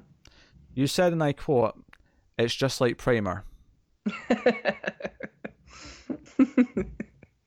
there are a lot of similarities. Oh, I can't wait for this. Um, One of the fun trivia things that I learned about this episode is that the people who made the film uh, submitted it to the guys at Mystery Science Theater oh, for their approval, and actually were quite um, upset about how much they made fun of it. I don't know what they were expecting if they had ever seen the show before, uh, but yeah, apparently they were not pleased. Yeah, like how, like how can you send a movie into Mystery Science Theater and then be mad that they made fun of it? That is, that is I don't know what they were expecting. I'm not gonna lie, we've had some offers uh, for streams after midnight from like low budget like horror movies, like or filmmakers, who'll say, Mm-hmm. "Hey, like here's a trailer for a movie. We'd love for you to review it. We'll send you like a you know a, a review copy." Really? Yeah, we've we've had a few of those, and I'm not gonna lie, every single one that we've had so far, I've looked at the trailer and like I'm like, we're going to tear this to shreds. It looks terrible, and I feel Yeah. bad, and I'm like, ah, I won't respond. It's fine. No, and I'm not saying don't don't write into us. Like if you, if you think we have something you'd want us to, um, but what would make me feel good is that if you put in that it's okay if you hate it and make fun of it, because if you say that, then I'm probably going to say, oh sure, we'll do it.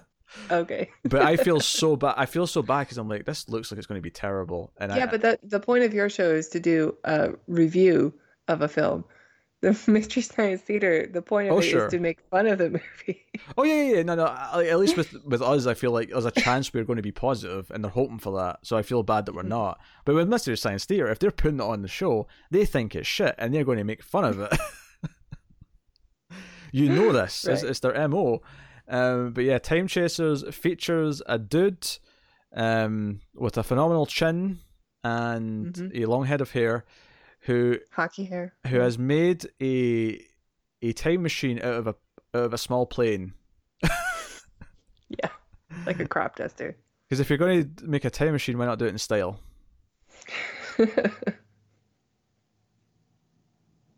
If you didn't get that reference, you're dead to me. yeah, I get it. It's a DeLorean reference. Well, I was speaking to the audience. I knew you got it. I trusted you that you got it, Tara.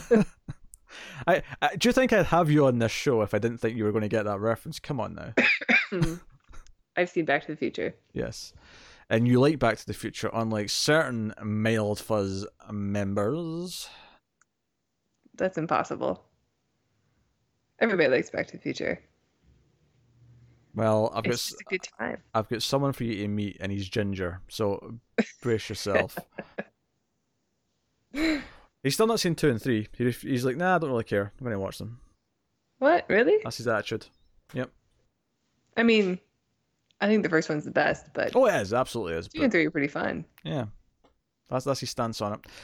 Um. So yeah, time chasers. So uh, I'm just going to start with saying that I think this might be the funniest episode we've watched. It's pretty good. It's All the talk about how uh, they refuse to accept that this is our hero of the film. Like, oh yeah, uh, okay, because he's, he's like, he gets out of the plane, he's on his bike, dri- like riding home. He's like, and when he gets in the building, then we're going to meet the real protagonist, and then the real hero of the movie will appear, and it's just him. Uh, I was like, no, the first joke though is actually before that. It's actually uh, the opening production logo has got a dog in it, and it's like actual footage of a dog, and like I think it's Crow's like, "Hi, I'm Bachman, and I directed this movie." That was what I did it, huh?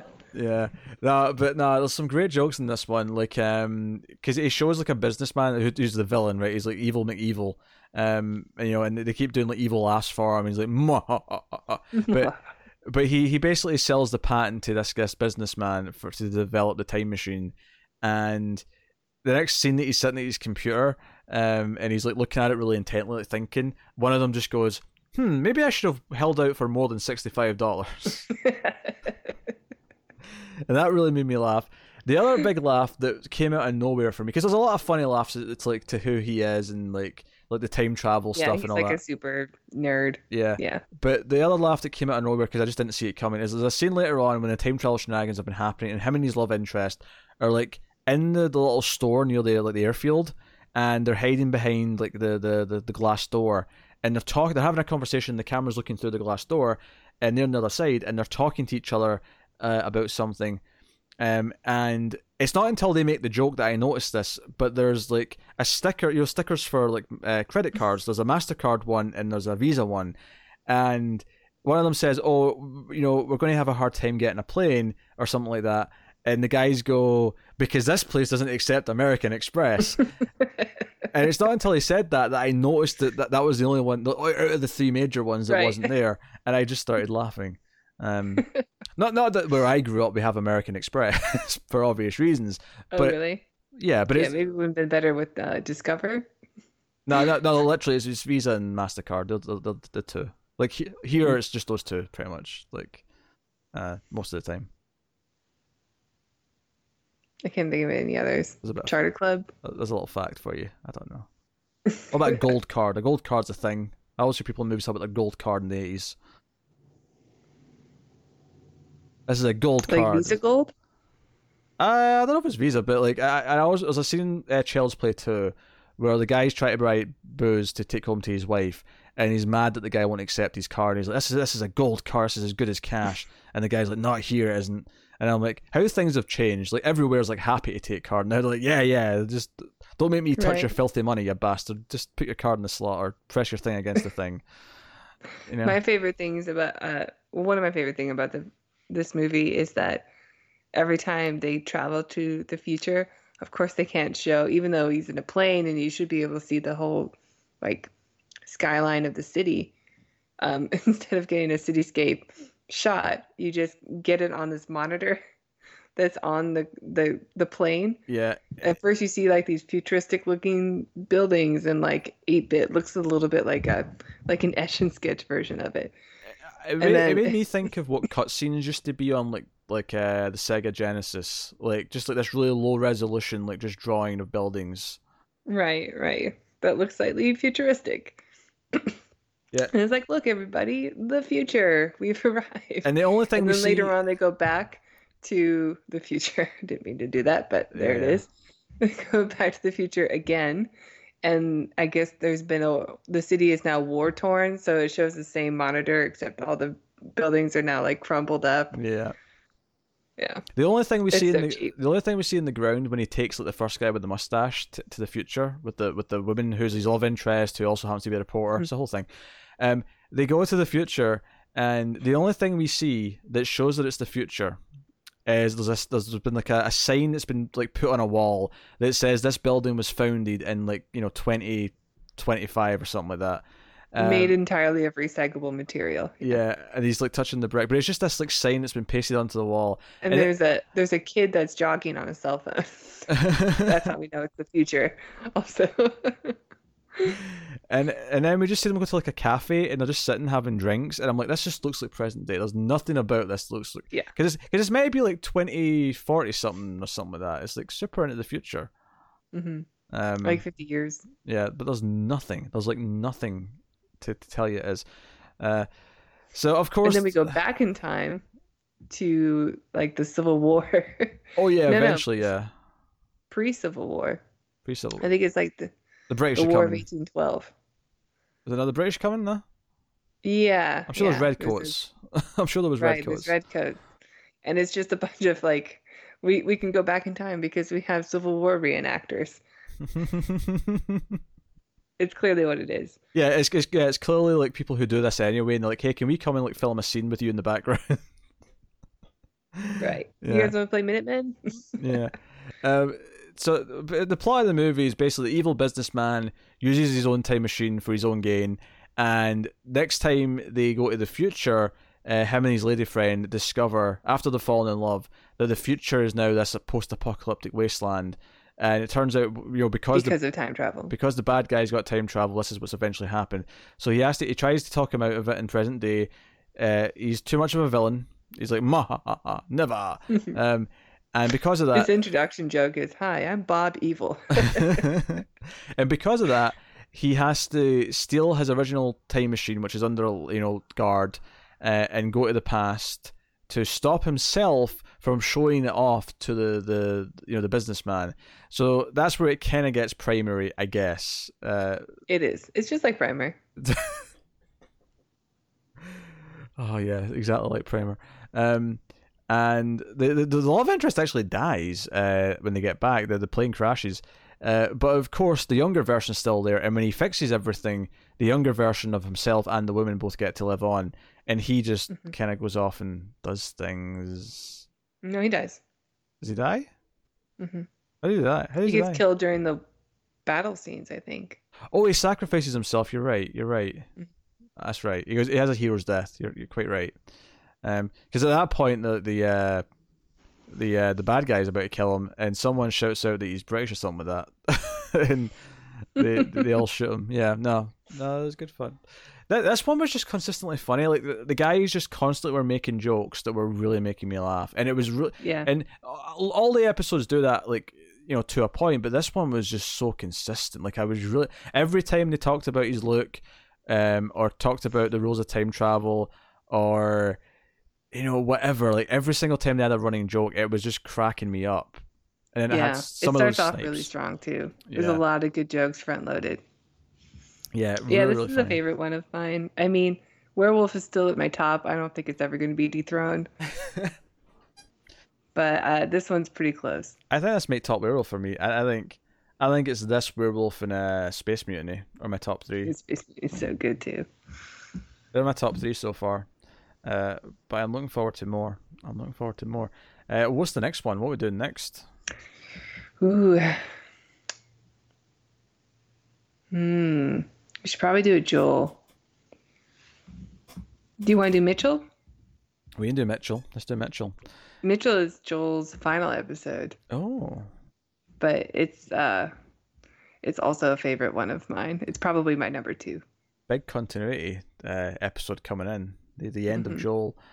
Um, no, really good. Oh, we should probably mention that in the uh, in the the actual skits with the guys and the robots. Uh, they, they Oh, they have a pretty good time travel one also. yeah, Yeah. Crow goes back in time to like stop Mike from ever ending up on the on the on the station, and then um, it makes things worse and end up with his really shitty brother Yeah. who makes intentionally very bad jokes. but it's good. You get a full like half an hour segment of Yeah. somebody else in the theater with them. and it's still the act- it's still the same actor. It's still Mike, you know, playing this role, but Yeah. yeah, no, it's pretty funny.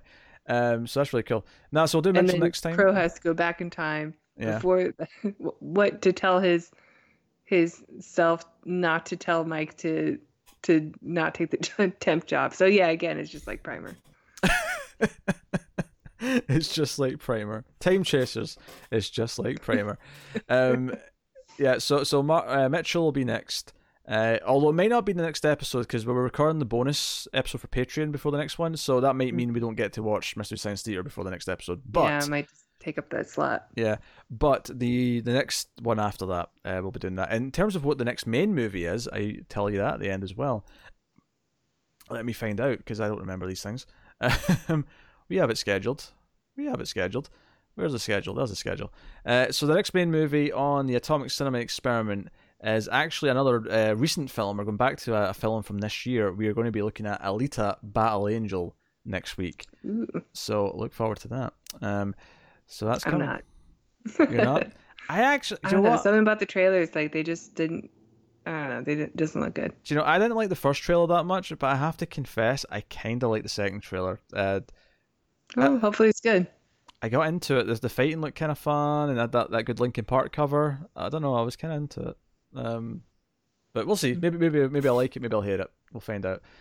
Um, but that's coming. Uh, and, uh, funnily enough, uh, James Cameron one at one point was meant to direct that before he got deep. Rodriguez. Uh, it's Rodriguez, yeah. Uh, but he get knee deep in Avatar, so he kind of just he's a producer, but he's not, you know. And it's sad because even though it may end up in a good movie and Rodri- Rodriguez may have done a good job, it wouldn't have been as good It as won't be a Cameron. Film. Yeah. It's not James Cameron, so you know. um, there you go. And ow, ow, ow, ow. Okay. Did you break something? Let's just say sometimes when a man's been sitting a certain way for a certain amount of time, that it can be uncomfortable when you move. That's all I'm saying. We'll leave it at I that. don't know what that feeling is. So yeah. We'll leave it at that. Um, let's just say things can get caught in places and pulled upon. I think you've already said enough. I'll keep going. It's fine. But anyone like a diagram. So um, this is this is the end of the show. Uh, hopefully you enjoyed our discussion on Terminator. You enjoyed our discussion uh, on the Mystery Science Theater episode, uh, and we'll be back uh, next time with Alita Battle Angel. Uh, but of course, if you're uh, we've recorded this a little bit in advance, so the Patreon bonus episode of RoboVamp will already be up for one dollar uh, on your patreon.com slash mildfuzztv. So check it out. And if you do that, you can also go back and check out our review of Transfers, which is on there uh, in that $1 tier. And what was the first one we did? Judge Dredd. That's right, Judge Dredd. 1995 Judge Dredd. so that has been us. That has been episode 15? I don't know. Experiment The, 15? the the problem That's is the problem is, is that we're recording a few ahead now. Is that I can't just check which one went up on YouTube last and like count from there because I can't remember how many we've done since. Uh, but we're I don't know. we're about 14, 15. We're in that range. Uh, but that has been us. So thank you once again for watching or listening. We love you loads for doing so. Um, thank you once again. Uh, keep watching sci-fi movies, and we will see you guys next time. Uh, and of course, computer. What's Damn it. I just messed up my outro line. A computer, add salsa. Yum, yum. And for the record, I was about to say computer, what salsa?